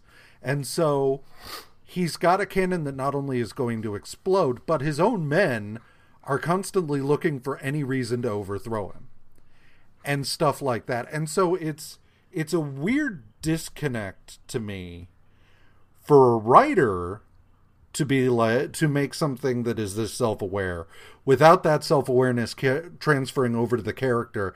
And so in universe it makes no sense for a guy this up his own ass to call himself Damocles. right.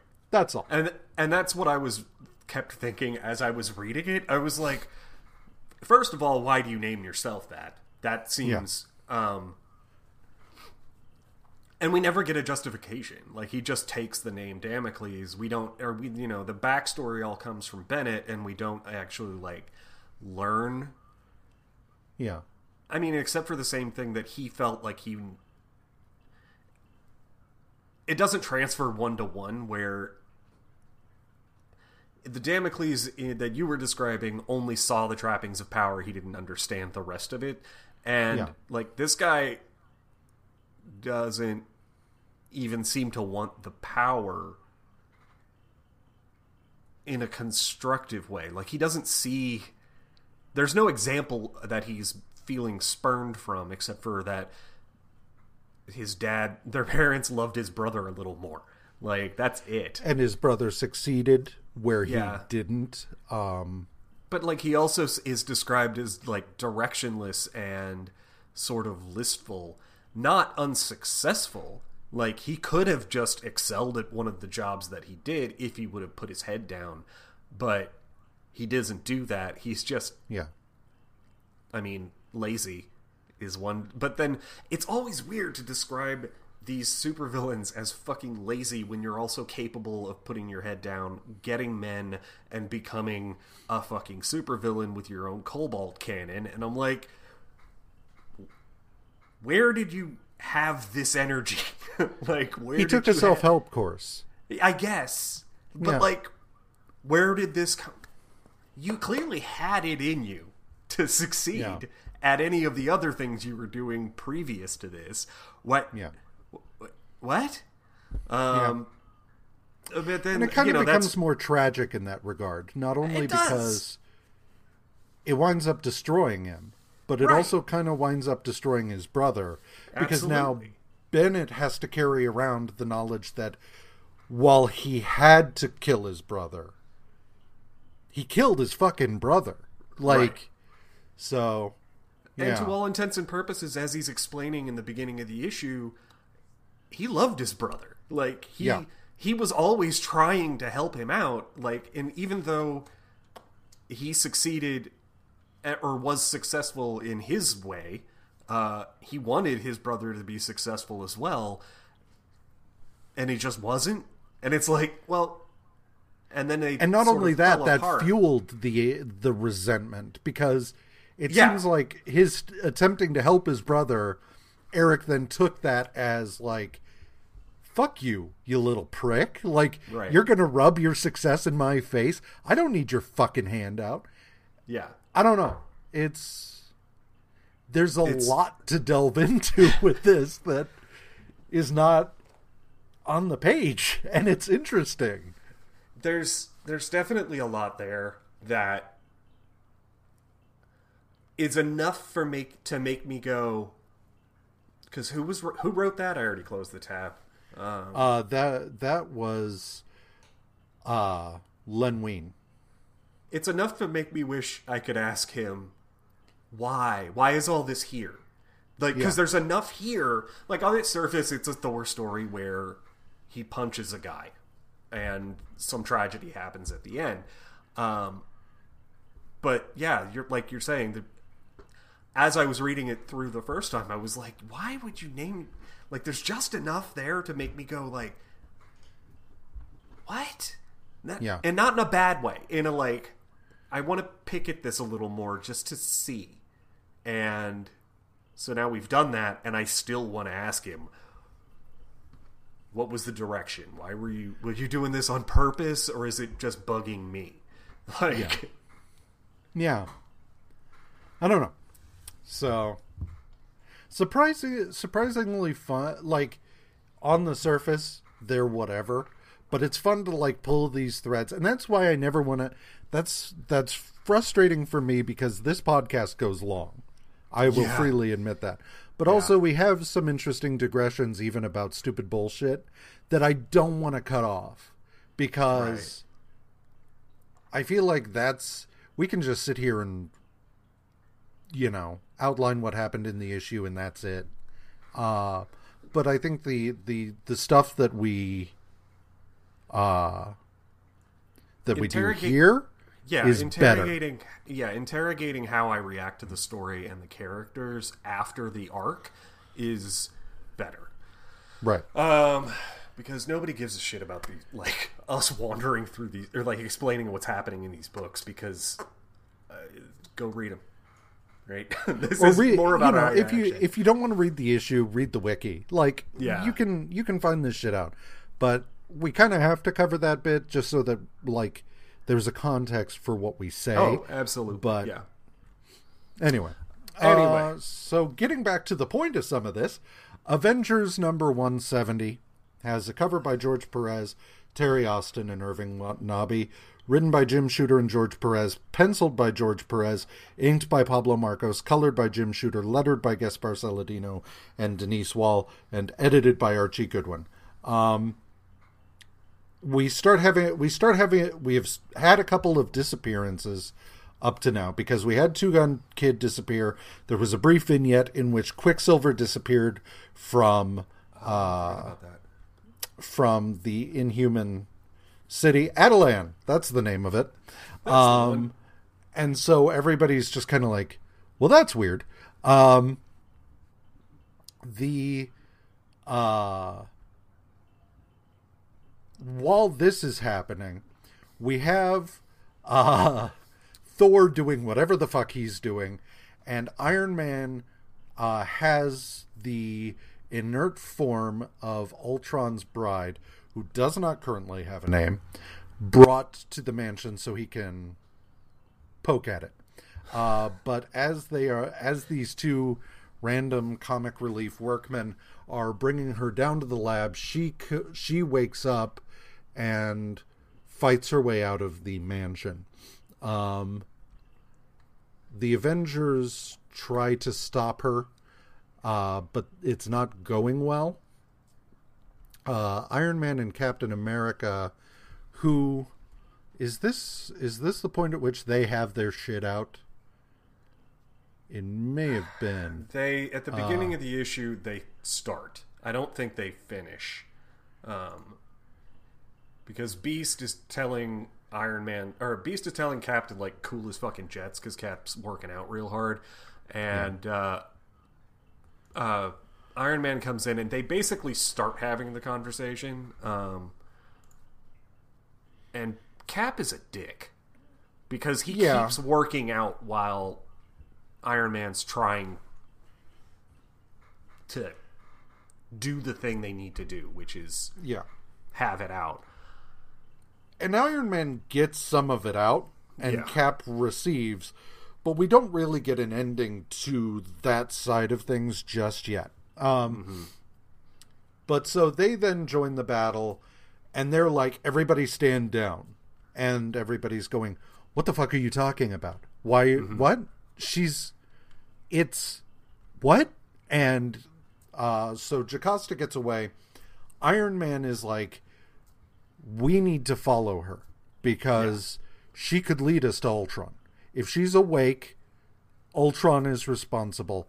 Let's follow her to Ultron. If we destroy her, Ultron is still out there and we don't know what he's doing until he does it. Um so then Avengers number 171 has a cover by George Perez and Terry Austin, is written by Jim Shooter and colored by Phil Rachelson. Uh, they start tracking her through, um, and uh, in the process of this, Ms. Marvel twigs to what's going on because of, you know, danger sense and everything. So she's like, "Hey, do you guys need some help?" Some of them are just like, "Who the fuck are you?" And Scarlet Witch is like, "It's cool. She could be handy, and she seems cool." And they're like, "All right, come along." So the Bride of Ultron is picked up by a nun in a cab who takes her to a convent. They track her to this convent, at which point the same nun is just like, I'm sorry, who are you and why the fuck are you here? In a very nunny kind of way. Uh, and Beast is just like random Latin blah blah blah.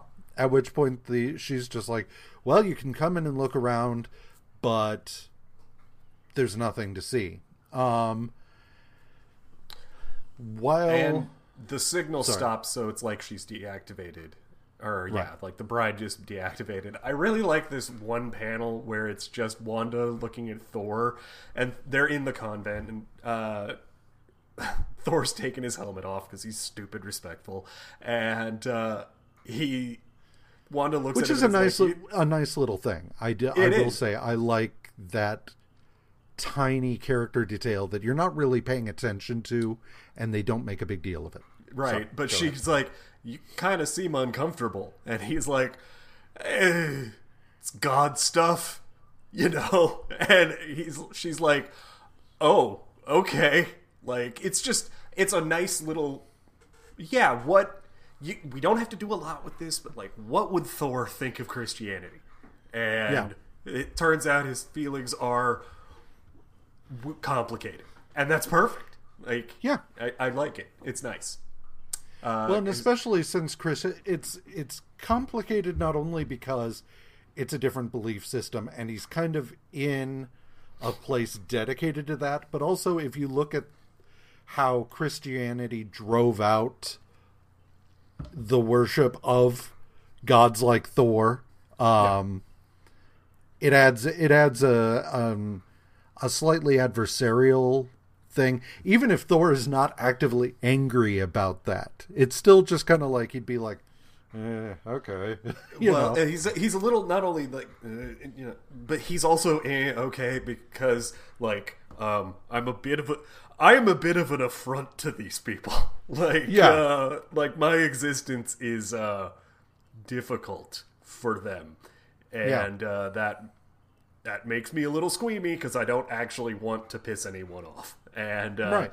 I like that. That's that's and it's good that it, they take two panels to do it, and I get a lot of Thor thought process in two panels. Um, yeah.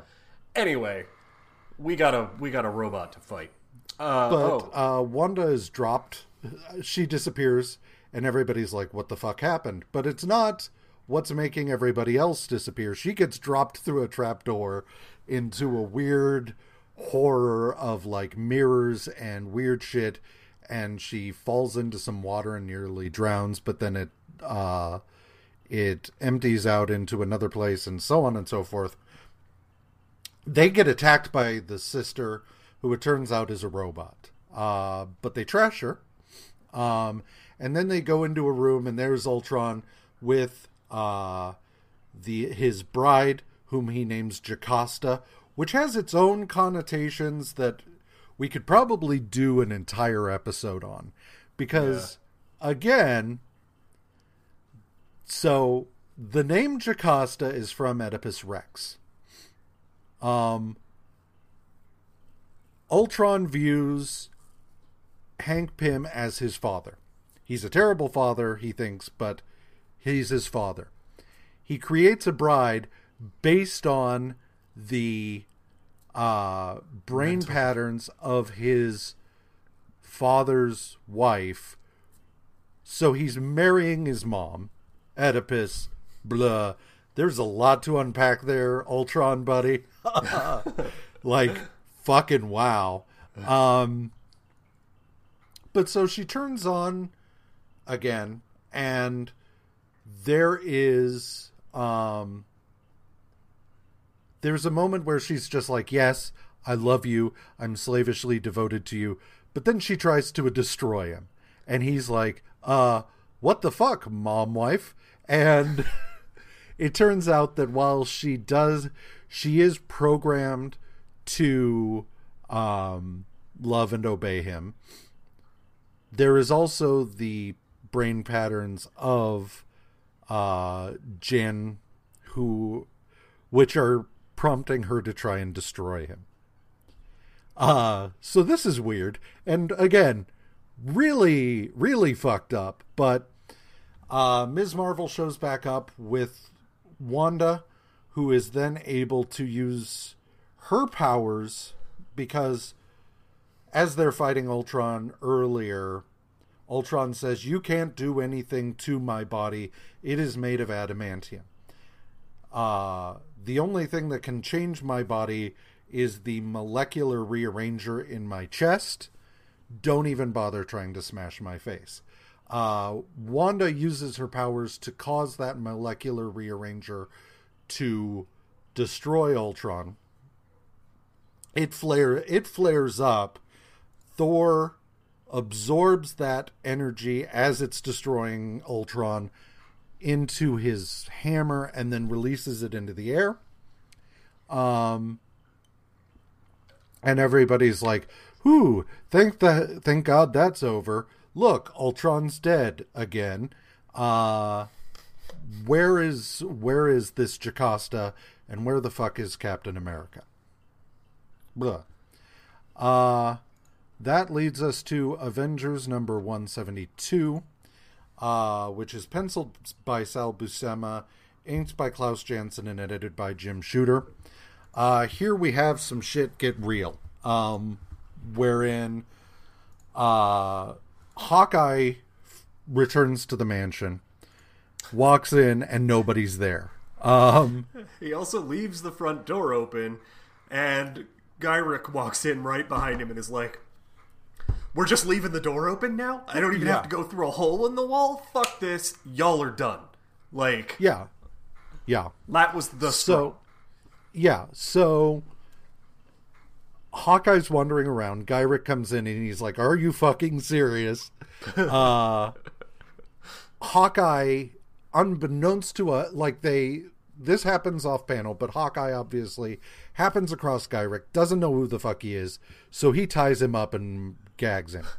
Uh, the Avengers are like, Jocasta, Captain America, what's going on? Oh well, let's go home and try and work this out. So they come back. Ms. Marvel comes with. Uh, they find Gyrich tied up, and Haka is like, "I'm back, guys." Um, and they're like, Making "Oh, eggs." Fuck. and so they free Gyrich, uh, who is just like, "This is a fucking mess, and I am done with you people." And so he hands them the paperwork saying that all of their clearances, all of their, uh, all of their allowances for like frequencies and air travel are done. Um, and he's just like, "Fuck you all, I'm out." Um, so they're left to deal with that. While that occurs, Crystal calls and she's like, Quicksilver's gone. And they're like, okay, we'll add him to the list. Uh, then, as if that's not enough, in strolls Jarvis, who apparently has taken up jogging, and he's just like, hey, so that dude Tyrak you fought, the Atlantean asshole, he's out there attacking the harbor. And they're like, Ugh, okay, so um he's Iron Man splits them up and he says, No one be alone. Stay with your buddy. We need to keep an eye on each other. I'll be down in the lab uh working on how to figure or on how to trace the people that have disappeared. Somebody's like, uh, won't you be alone? And he's like, I'll be on the phone to Tony Stark the entire time, which dude. But uh so he splits them up. Um Wasp and Yellow Jacket are to stay and call anyone they can. Thor and Beast stay and you know hold down the fort They're on in res- order to They're deal on with reserve. any other issues. Yeah, they're on reserve in case anything else happens because this has been a fucking day, and Right. it might. Um, Yeah, and then so he sends Wonder Man, Vision, Hawkeye, Miss Marvel, and Wanda to deal with the harbor thing. Right. Um, and they're like, okay, Tarak sucks, but he's making a mess. That's pretty much all he's doing here is just making a fucking mess. They eventually take him down. There's, it's a fight. It's okay. Um, yeah. Is there anything that happens during the fight that's especially important to the story? Not really. Uh, well, so they defeat Tyrak because Vision is able to use his eye beams to dehydrate Tyrak enough that he's out. Then they're just like, well, fuck, what do we do with him? We can't, we have no way. Right. because we have all of this stuff revoked, we can't really do anything to prevent him from dying before he's eh, we're able to get him anywhere. what do we do? So they're just like, shit, I don't know, throw him back and hope for the best. So they take him and they chuck his ass out into the middle of the water, which I really like because they're just like, I don't know, let the pollution in the Hudson deal with him. I, what do you want? Yeah, and so I, I, just, it's just such a great moment that they're like, we can't contact Namor because that's who we should contact. We can't put him in a semi-arid cell that would keep him in, under control because we don't have contact with any of those people anymore because we've been removed from that. Uh, and then just Wonder Man being like, "Well, we got to do something. They can't let him die," and just hooks him, yeah, like a fish, directly yeah. into like the mid Atlantic, and he's like, "There, somebody else's. Pro- that's a problem for future us. Hooray!" Yeah. Uh, what I do like is that there are a few moments with Wonder Man and Ms. Marvel. Yeah. Wherein Wonder Man like notices Ms. Marvel hardcore. He's just like, yeah.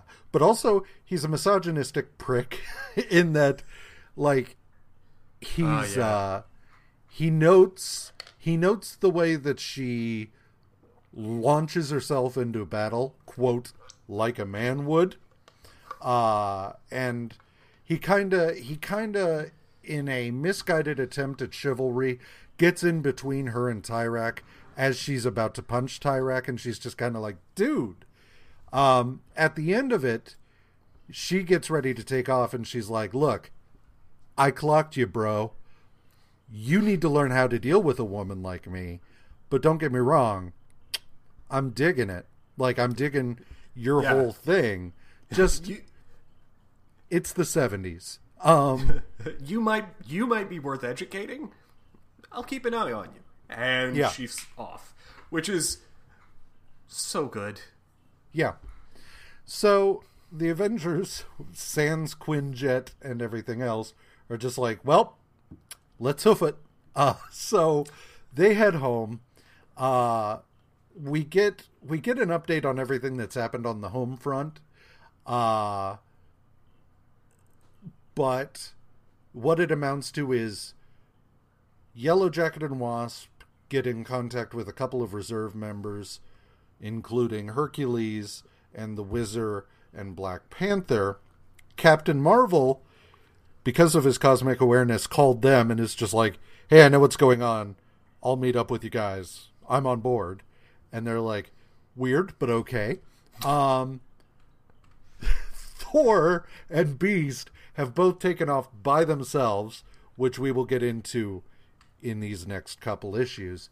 Uh, and then the last thing is we see we get a brief vignette of whoever it is that's taking people uh, as they're just like hmm yes okay and we see the other the captured ca- people in tubes and whatever okay wait a minute when did? Oh, yeah. Vision got taken right as they were splitting up. Right after oh, Miss yeah. Marvel left, uh, Vision popped out of existence. Right. Uh, so, because I was looking in, like the only one that they don't know about that's taken. Well, there's one hidden behind a screen, but then Moondragon's there in the center as well. Yeah. Um, so, yay! But again, we have to take a pause and go do something else. Yeah. Um, I what I what I will say as far as this run of Avengers is I like that we're slow rolling Korvac to a certain extent. We did we didn't mention there's a brief vignette of the Guardians just hanging out in this house oh, yeah. across the street from Vance Astro, and Charlie twenty seven has to rescue Vance Astro from being hit by a truck because he's playing in the street like a goddamn moron. Um, and uh, stuff like that. And they're just kind of like, we just need to hang out and wait. And they're like, isn't there something we could be doing? At which point, Starhawk is just like, no, this is what we're supposed to be doing. This is important. Trust me, I know. Whatever. Um, At which point, they all look at him and are like, "Yeah, yeah, you're the one who knows." But yeah, I overall, I feel like we took a few breaks from Korvac that didn't need to be taken, but whatever. Sorry. I wonder. Yeah, like it sort of feels like we don't. I don't know that I need to do this right now, but uh, okay, whatever. Go. I, I like the fact that there's like the Tarak fight is clearly a distraction, right? Right. By whatever else is going on, and I I don't mind that I know that immediately, right? It's just like but I also like the part that the Tarak fight gives them a chance. Yes, they're trying to regroup after uh, fighting the thing before, and Gyrich showed up and just blew up their spot. But at the same time, like the Tarak fight gives them an opportunity to, for Iron Man specifically, to be like, okay, I have to do leader things now, and Yeah. Cap goes. Cap not only goes along with it, but he also like encourages it, and it's it's good times. I like that. Yeah. Yeah. Or no, wait, Cap was gone by that point, but Iron because Cap's gone, no, there's nobody there to fight him on it either, which is good. Yeah. So uh, that brings us to Marvel Team Up number 69, which has a cover by Dave Cockrum, written by Chris Claremont, penciled by John Byrne, inked by Ricardo Villamonte, colored by Mary Titus, lettered by John Costanza, and edited by Archie Goodwin. Havoc and Polaris are walking along the shore on Muir, Muir Island. Uh, not even the walking along the cliffs of Muir Island. Um, when they are attacked by dudes wearing shitty pharaoh costumes, and Alex is like, "Oh God, not this shit again." Uh, they try to fight, but Alex is captured via weird power dampening bolo, and Lorna is knocked into the ocean. Havoc tries to uh, to um, negotiate with the underlings, and he's just like, "Look, just save her. I won't fight you. Uh, just please save her from dying." And they're like, "You're not going to fight us anyway. You're kind of not in a position to to um, to negotiate here. Besides which, why do we care if she dies? Just shut up and lay there." And so we do see Lorna's hand reaching for a rock, so we know she's okay. Um, but whatever. Uh, as that is happening, uh, Peter Parker is in the lab at ESU at, at 2 a.m. And uh, as he's getting ready to pack it in, he sees a light on in one of the professor's offices and looks in, and there's dudes in pharaoh costumes ransacking the place looking for a thing. So he webs up the door, uh, and he's like, okay, cool. Uh, then he goes and changes into Spider Man, but they don't come out the door, and he realizes it's because they've got like a hovercraft outside the window, and he's like, well, shit, and tries to break in through the door, gets hung up in his own webbing, and the guys escape, but not before Spider Man is able to toss a tracker onto their um, hovercraft. Lorna, having managed to pull herself out of the sea, uh, gets into the Muir Island Research Center, calls uh, anyone she can get a hold of, but the X Men are busy. So she calls the Avengers Mansion, gets hold of Beast, which is why Beast uh, fucks off. He grabs a Quinjet, even though he's not allowed to now because they've lost their air clearance. Um, and Thor's just like, well, it must be a matter of life and death. He, I'm sure he had his reasons. So Spider Man follows the tracker, um, loses it, but manages to see an ambulance being driven by two of these weirdly dressed assholes. Um, follows it. They unload Havoc, um, and Spider Man frees him. They have a fight against these dipshits, but it is then interrupted by the living pharaoh. And the li- the living pharaoh his relationship with Havoc is interesting. Um, I don't. Were you were you on the show when we read like X Men fifty five? I don't know whether you were or not.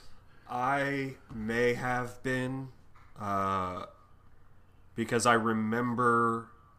I think I came into the middle of that story, um, where the very end of the living monolith, and I didn't know what the hell was going on. I think I came in in the middle. Right. Well, what what's interesting about the living pharaoh is that this is a guy who is in a weird symbiotic relationship with Alex Summers. Um, much much later, around the year 90, 1999, we find out why that's the case. But for a long time, it's just this weird, interesting symbiotic relationship where Alex Summers and this random asshole share power. They they both absorb um, the the cosmic energy, but it's it's not an even. Tr- it's not it's not one of those things. It's a it's a zero sum game for them. You know, there's not as far as the living pharaoh is concerned. There's not enough to go around. Much later, we find out that that's because Sinister experimented on him and tied his powers to Alex Summers. At the time that ha- that happened, Alex Summers was a kid and had not yet manifested his powers. So the living the living pharaoh got all of it. Yeah. Um, and then once Alex Summers became Havoc, they were both vying basically for the same energy, and that's why the living pharaoh tries to abduct Alex and kill him or store him, or it de- it depends on the day. Um, but that way he doesn't have to share the power. That is what's I- happening here.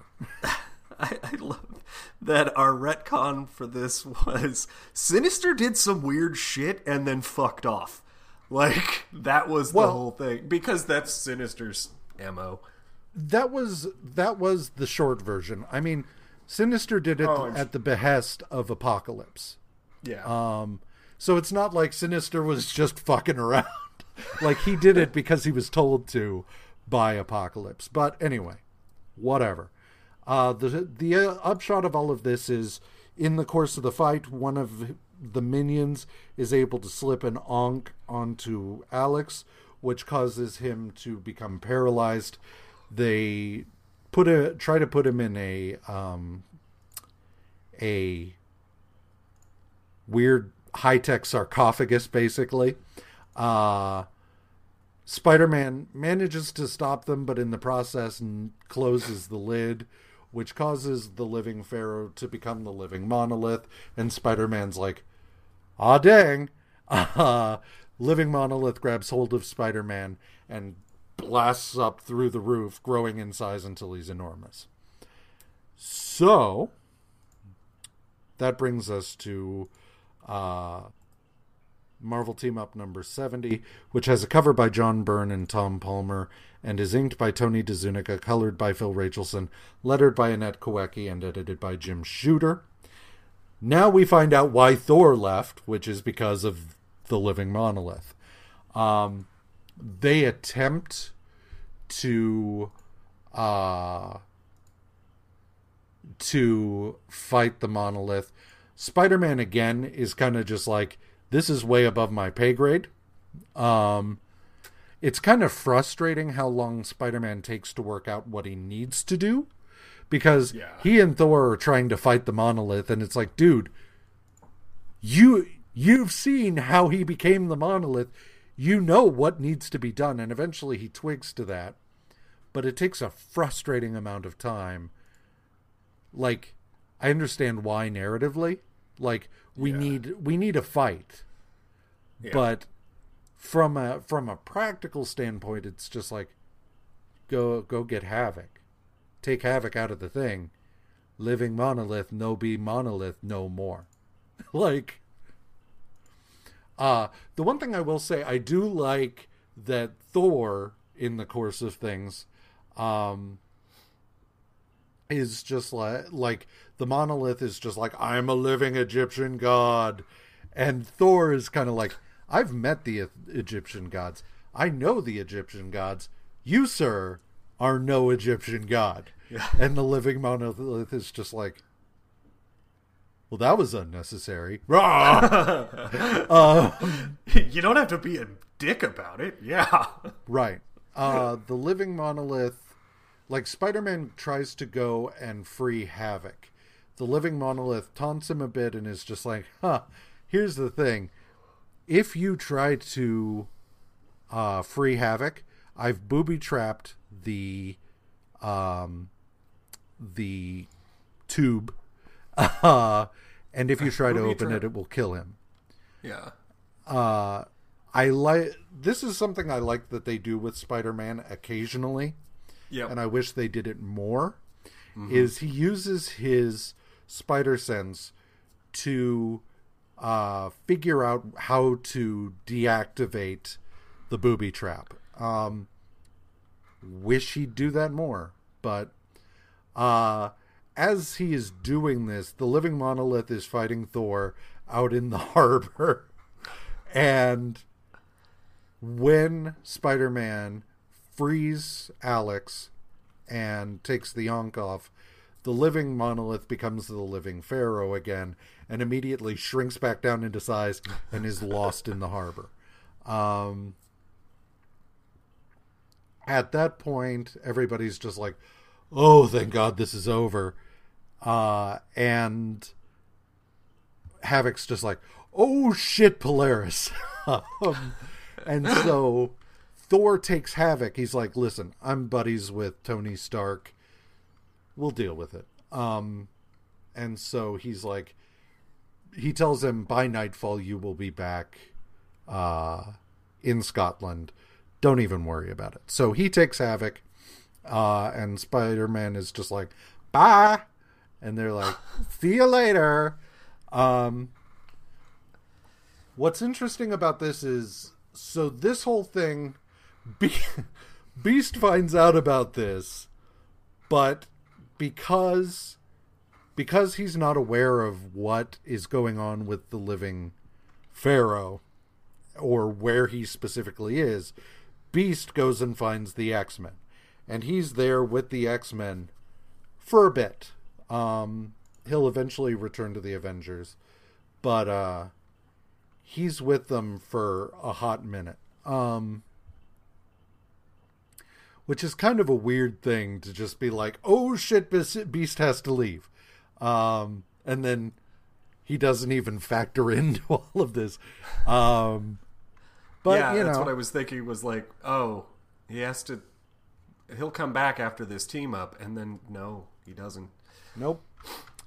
Which is. So they're not they're not terrible issues, but I, the only the only thing that I find interesting is the living pharaoh monolith dude himself, and that's just Yeah. because the premise of a symbiotic mutant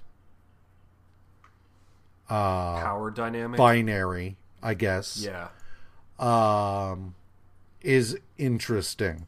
It it winds up like if you think about it too far, you wind up getting into Rise of Skywalker territory.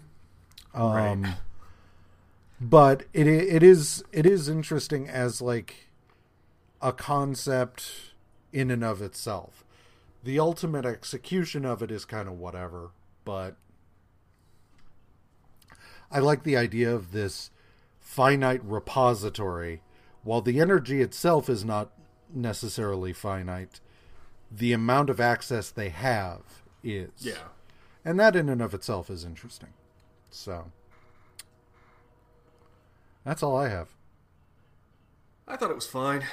Uh, as far as team up goes, I I always team up is the one where I'm, it'll either surprise me or it'll hit right about medium, and I'm like, eh, kind of what I thought. Yeah. Uh, the, the art was really fucking great, though. Yeah. So, Yeah. top five. right. Top five. The Watcher's Guide's Top 5. Top 5. Top five, top five. All right, so from me, number five. All four other senses, Danny? Taste? um, number, number four is uh, Loki being defiant in the face of his trial and being like, Yeah. you know what? Fuck you. You are, a, like you said, you're a dinosaur. Thor should never be in charge and will never be worthy of that throne. It should be me, and you know it.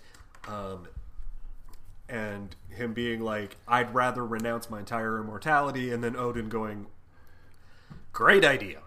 Pop. Yeah. Um, number three is Carol taking the initiative to stay in the fight, meaning when she's she's got enough time to either turn tail and run and make it to the surface, or die, and or beat Tiger Shark and definitely die. And she makes the choice. Like that's a very Carol Danvers way later kind of choice. That's Right. awesome.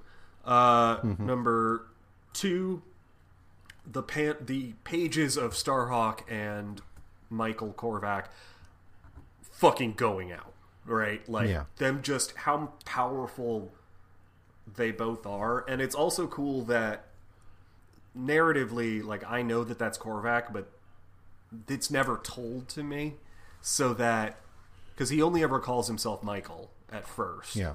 and uh, so the fact that holy shit, Korvac is so much more powerful than he was the last time we saw him. Um, and also, Starhawk is a lot more powerful than I thought he was.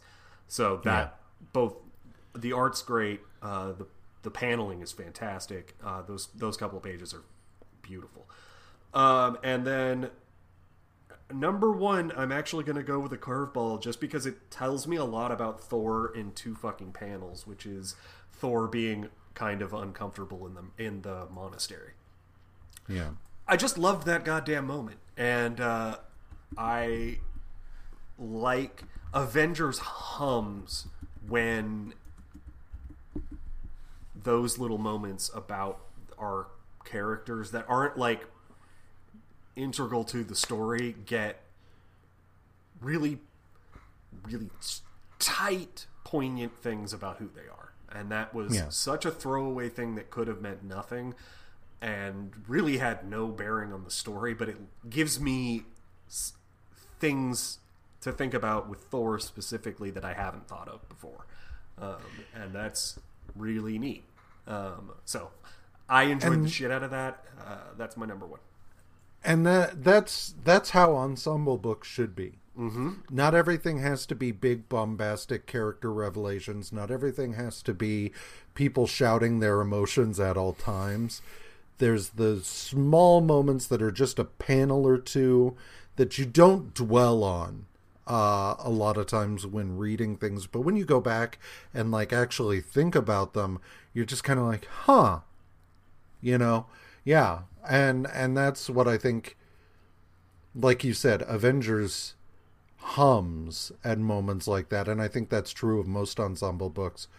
You know when you can't not everybody can have be the center of the issue at all times. And especially at a time where cap and iron man are butting heads. And so that's kind of where our focus is at.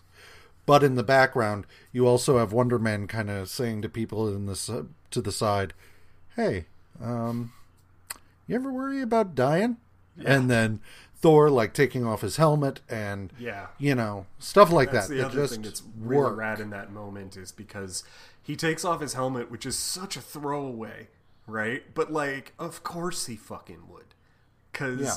he's not trying to step on any toes here. And even when he tells, he spells it out for uh, Scarlet Witch that I, you know, these people might see me as an affront to their entire like worldview.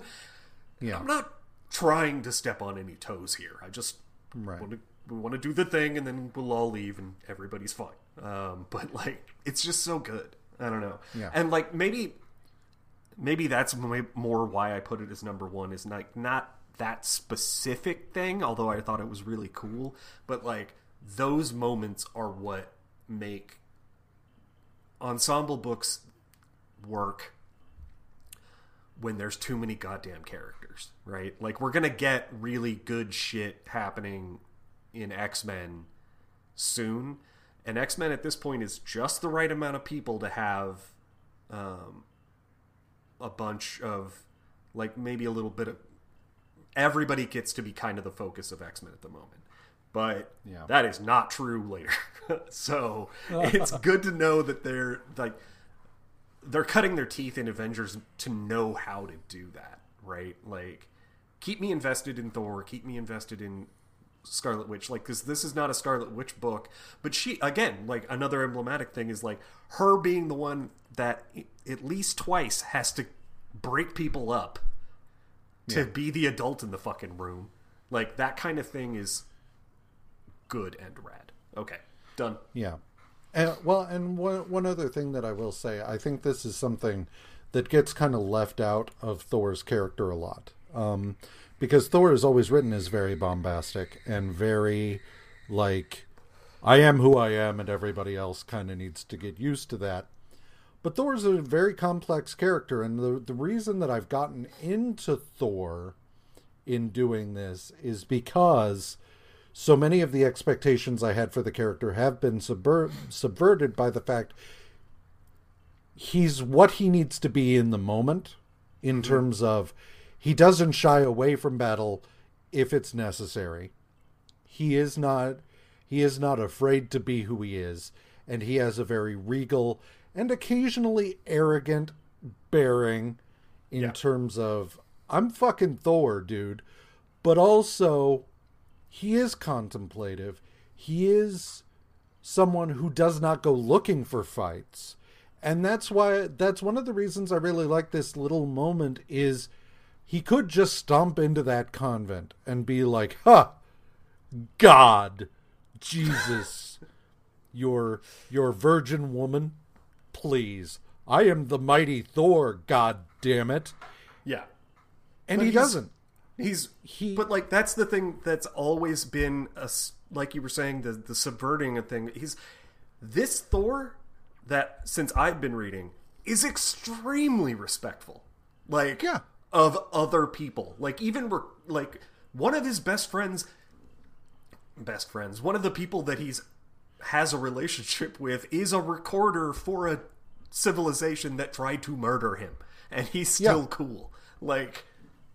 He hangs out with Hercules and he's not he's like they fought when they were younger but he's at the point now where he's just like yeah me and Hercules chill I know the Egyptian gods whatever I I I'm not bros I with think- the Egyptians because they're sort of they're really tough, but like they're complicated people. Uh, but Yeah. like Hercules is easy. Let's just go, Yeah. I just bro with Hercules. That's it. when I think not only not only is it respectful but there's Yeah. also a confidence to it Thor Okay. doesn't need to stomp into the convent and be like, I'm the mighty Thor and your religion is bullshit. No. Not only because he knows everything's true, like all of it, like Yeah. whatever, who cares? But also, he is self assured enough to Yeah. not have to be, you know, he can walk into a convent, helmet in hand, and just be like, this is a place of worship. yeah. It's not my place of worship, Yeah. but you do you. I don't need to I don't need to convince you of who I am or am not. Yeah. I'm Thor. I am who I am. So yeah. God, Fuck yeah. I cannot believe how much I like Thor. If you would have told me that, if you would have told me that before the 2008 run that Straczynski was on, I would have told you that you were insane. I would have been like, no, Thor is big and dumb. And just everything we read, it's always like, where did I get that impression from? what is wrong? Well, Anyway. it is it is it is the way he's often because again, we we whenever whenever Thor is introduced, reintroduced, taken back to basics, that maturation from bullheaded dick who gets kicked out of Asgard Right. to a an older more contemplative Thor is fundamental to the character. Right. And we have to keep revisiting that because that's the way it is. Um, but it's it's something that it's something that comes up a lot, and it is very easy for people's first exposure to Thor to be that like in the MCU when they introduce him and he's just kind of like bullheaded and throwing down glasses and stuff like that. Um, this Thor has grown beyond that.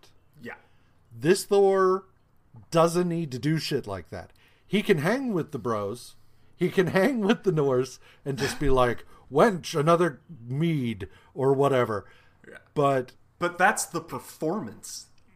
yeah, Like at that point, he's being Thor, right? For his bros. Like he isn't actually he has matured. Like that's neat as hell that the when he's the brash, loud Thor that's breaking shit and calling for more mead and all of that. That's because that's kind of what they expect out of him. It's it's yeah, really cool that anytime that's half the reason he wants to go back to earth at the beginning of his run here is because he's just tired of being thor air quotes Right. and he wants to go hang out with people that don't expect that much that kind of thing from him that's yeah, i mean there's also blake in the back of his head being like hey man i haven't been alive for a while i kind of like to breathe uh, but yeah anyway yeah. No, I I agree. Um, what you got So my top, my top five, I had a really hard time this week because there was a lot I really liked, like a lot that I really fucking liked. Um, and you know it's it's hard because I liked Wonder Man. Uh, I like yeah, I it, whatever. Number five, uh, I liked what we did with Ms. Marvel this week. Um, she's beginning her association with the Avengers because I know she joins pretty soon after this officially. Um, so I like I like her uh, buddying up with them. I kind of like her. I kind of like her flirting with Wonder Man there at the end and just being like, "Look, I dig you. You're attractive. We're gonna have to change some of those attitudes. Um, we'll see where the, we'll see what happens. Well, and then Um, knowing that in the future, before she becomes Captain Marvel, like he's one of her biggest proponents. Like, Yeah. he's one of her best friends and one of her be- biggest encouragers. Like when she's down after after Thunderbird, before she goes becomes Captain Marvel, she's Miss Marvel Warbird? again. Huh, Warbird, sorry. Yeah. And then like trying to figure out her whole deal and like Yeah. the first person she calls is Simon. And like that's knowing that that's coming is real rad. Okay, sorry. Yeah, she's be, she's beginning to build her uh, superhero support network because, yeah, like when when she disappears into the bottle, then she and Tony can help support each other on that.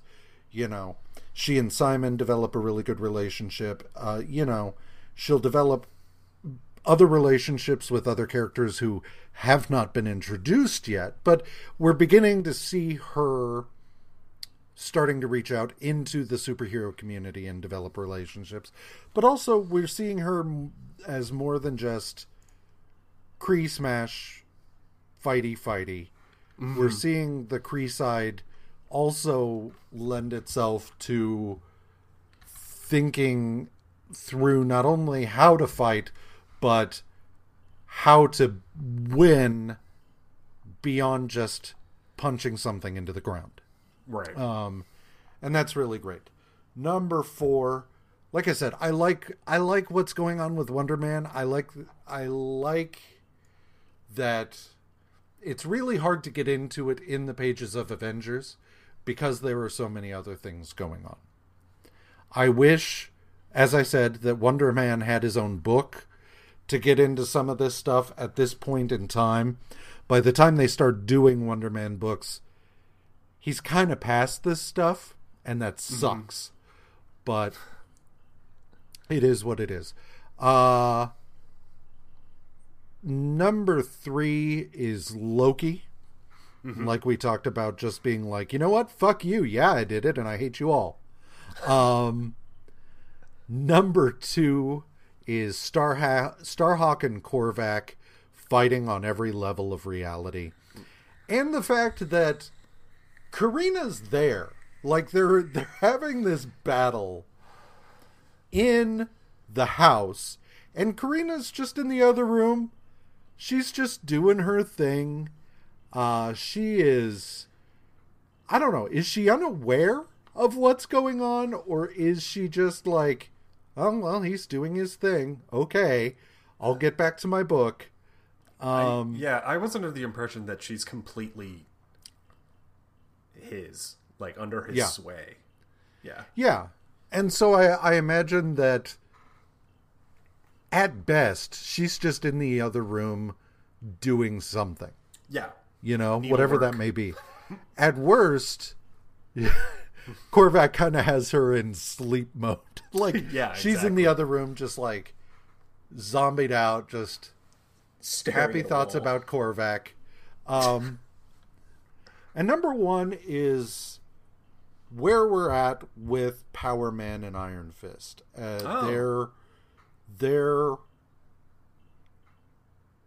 their personal journeys coinciding, Yes. and that is that is something I really dig. That is something I hope leads to um leads to interesting uh character work as they both are finally kind of putting the past behind them. You know, we got into that somewhat, but also like Iron Fist, not only is he adjusting to the the the outside world from Kunlun, he is also he's dealt with Davos. Joy Meachum is now ostensibly dealt with. Yeah. Um, and so he's starting to put a lot of shit behind him, even as Luke Cage is putting all his shit ostensibly. There's never gonna be that's never gonna be gone. Right. You know, it is part of who they are, but they're both on a new page at the beginning of a new chapter, and Right. that's really cool. Yeah. So, uh, next week we have we have some more Avengers, and then we have some X Men and Ms. Marvel. Um, Hey. and when I say when I say X Men, I don't just mean a single issue of X Men in the middle of what we're doing. Uh, half of next week basically is Cool. X Men. Um, so excited for that. Uh, plus, we get some more maybe Korvac stuff, depending on how slow rolling we're doing this. Um, so, yeah. Uh, in the meantime, like us on Facebook, follow us both individually and at Watchers Guide MU. Um, I say I always say individually and at Watchers Guide MU. Our uh, Twitter handles are also on the bio for Watchers Guide's Twitter account, so you can find us through there if you're so inclined. Um, rate and review the show. Email us at watchersguide at gmail.com or visit our website at watchers or sorry, email us at watchersguide at gmail.com and visit our website at watchersguide.com. Have a marvelous week. Bye.